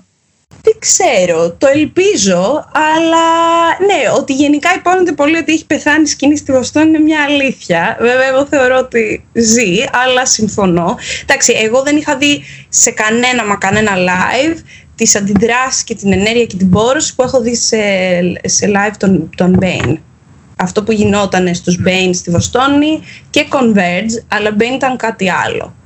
Δηλαδή, εντάξει, τώρα αν, βγει, αν βγουν κάποιοι που μπορούν να καταφέρουν αυτό, να έχουν αυτή την ανταπόκριση, δεν το ξέρω. Τώρα πρόσφατα έβλεπα και το ντοκιμαντέρ που έχει βγει για τους Bane, ναι, το ναι. Hot Moments, που, είναι, που επίσης εκεί μιλάει και ο Pat Flynn και... Ναι, ναι, εννοείται. Ο κόσμος από τη Βοστόνη και το συνιστώ, δεν είναι επιφύλακτα. Ναι. Ε, επίσης, ε, για τη Βοστόνη, ε, πολύ σημαντικό ντοκιμαντέρ το All Ages, mm-hmm. του Stone, δύο χιλιάδες δώδεκα. Ε, παίζει και ένα μικρό mini doc έτσι, στο, στο High Sinobiety, στο site, έτσι πάλι για το Boston Hardcore. Παίζει γενικά πολύ πράγμα έτσι, και για να διαβάσεις και για να δεις. Mm-hmm. Ε, τι άλλο να πούμε, Θανάση? Το Irishman, ε, να πω που είπαμε στην αρχή, ε, είναι πειρασμένο από, όχι πειρασμένο, είναι το σενάριο από βιβλίο βγαλμένο, λέγεται I Heard the Penthouse, ε, Frank the Irishman. Νομίζω είναι έτσι αστυνομικό. Δεν, δεν πρέπει να έχει σχέση ακριβώς με τη Βοστόνη, αλλά μπο... αυτό, σαν αναφορά. Ε, Εμένα μου άρεσε πάρα πολύ η κουβέντα που έγινε σήμερα. Νομίζω για άλλη μια φορά, έχοντας καλεσμένο, ακούσαμε πληροφορίες που δεν θα τις ε, ξέραμε και θα μπορούσαμε να τις πούμε μόνοι μας. Ε... Είναι πολύ σημαντικό έτσι, να έχουμε ανθρώπους όπως είχαμε και τον Κώστα στο Χόλμη, ε, ξέρεις, που έχουν ζήσει τις σκηνές. Δεν μιλάμε τώρα θεωρητικά χωρίς να έχουμε ζήσει. Έχουν ζήσει εκεί. Ε, και εντάξει, σπάνια μπορεί να συναντήσουμε ανθρώπους που μιλάνε και ελληνικά, ρε παιδί μου, γιατί το podcast είναι mm. που να ζουν τη σκηνή και να μπορούμε να, να, το, να συζητήσουμε πέντε πράγματα και θα το συνεχίσουμε αυτό, νομίζω. Όσο... Ναι, εννοείται, εννοείται. Μακάρι να βρίσκουμε κόσμο από κάθε πόλη. Και ευχαριστούμε πολύ, Νικόλ, για όλη τη δουλειά. Ευχαριστούμε, εννοείται, ευχαριστούμε. Ε, οπότε ανανεώνουμε το ραντεβού ε, για τουλάχιστον ένα επεισόδιο. Θα δούμε ίσως και κάνουμε ένα δεύτερο, έτσι, να κλείσουμε τα δέκα επεισόδια και να, να πάμε διακοπές. Ε, α, αυτό α, λογι... α, λογικά θα είναι στο δεκαπέντε. Πάλι, πάλι στο επόμενο επεισόδιο, έτσι λίγο. Ναι, εντάξει. Και το τελευταίο ίσως είναι λίγο έτσι πιο φαν, έχουμε πει, πιο παραλιακό. Αυτά. Κλείνουμε, Κλείνουμε με, ε, με γκουρού. Πάλι με, με τον γκουρού από Gangstar. Ήταν με την Rhymes Universal, έτσι ένα mm-hmm. κομμάτι να κλείσουμε, να feel the music. Ε, ευχαριστούμε πολύ. Ευχαριστούμε. Ε, καλά να περνάτε, να βάζετε αντιλιακό και να πίνετε πολύ νερό και θα τα πούμε στο επόμενο επεισόδιο. Και δεν χρειάζεται να βάζετε και μάσκα τώρα έξω, νομίζω. Ε. Ναι, καλά δεν παλεύετε ρε φίλε τη μάσκα. Έχεις σαράντα βαθμούς. Η οδηγία της κυβέρνησης... Ε... Ότι στην Ελλάδα γενικά έτσι ψηλοτελειώσει ο κορονοϊός, νομίζω. Για το Έχει ξέρεις. τελειώσει. Έχει τελειώσει, απλά εσύ δεν το ξέρεις. Το Σεπτέμβριο βλέπουμε. Τα λέμε. Ευχαριστούμε πολύ. Ευχαριστούμε, Νικόλ. Ευχαριστώ. Γεια σου, Νικόλ.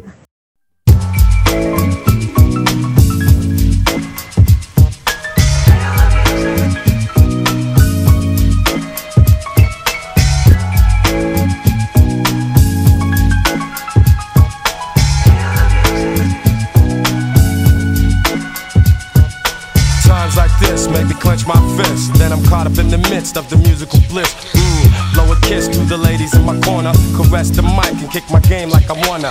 What? You never see the brother guru falter. Respect is due, praise me like the altar. The crew, we're as true as they come, son. We come from ill life experience and take rap serious. Feel the music, feel the music, feel the music. Feel the music.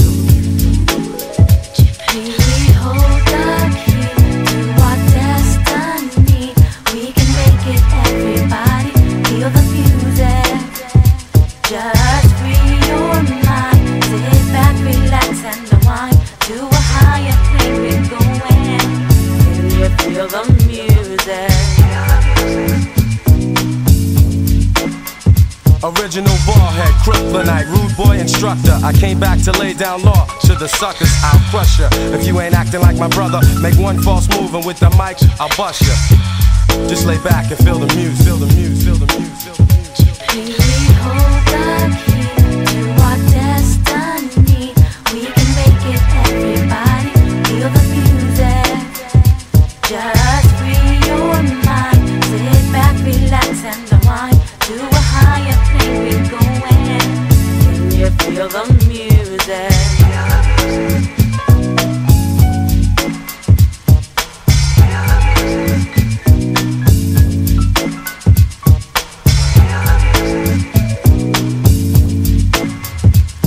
When I step into the club, I come to do work, no hesitation, because I'm fully alert. Like Max Julian, I'm an authentic Mac. Many others can't compare, I'll bet on that. Dialect and vocal tone, completely exact, I react. Then I max in this mellow track. In fact, I'm knocking εμ σις out the frame, cause I'm smooth like jazz. Guru's my name. Feel the muse, feel the muse, feel the muse, feel the muse, feel the muse, feel the muse.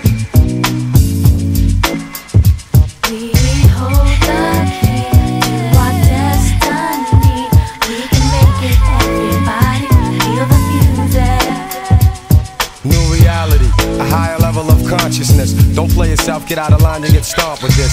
Negativity is a chronic disease, but I'm like the cure causing infections to freeze. I'm not gonna let up until you get the picture. My sound gets around, so you know I'm always with ya.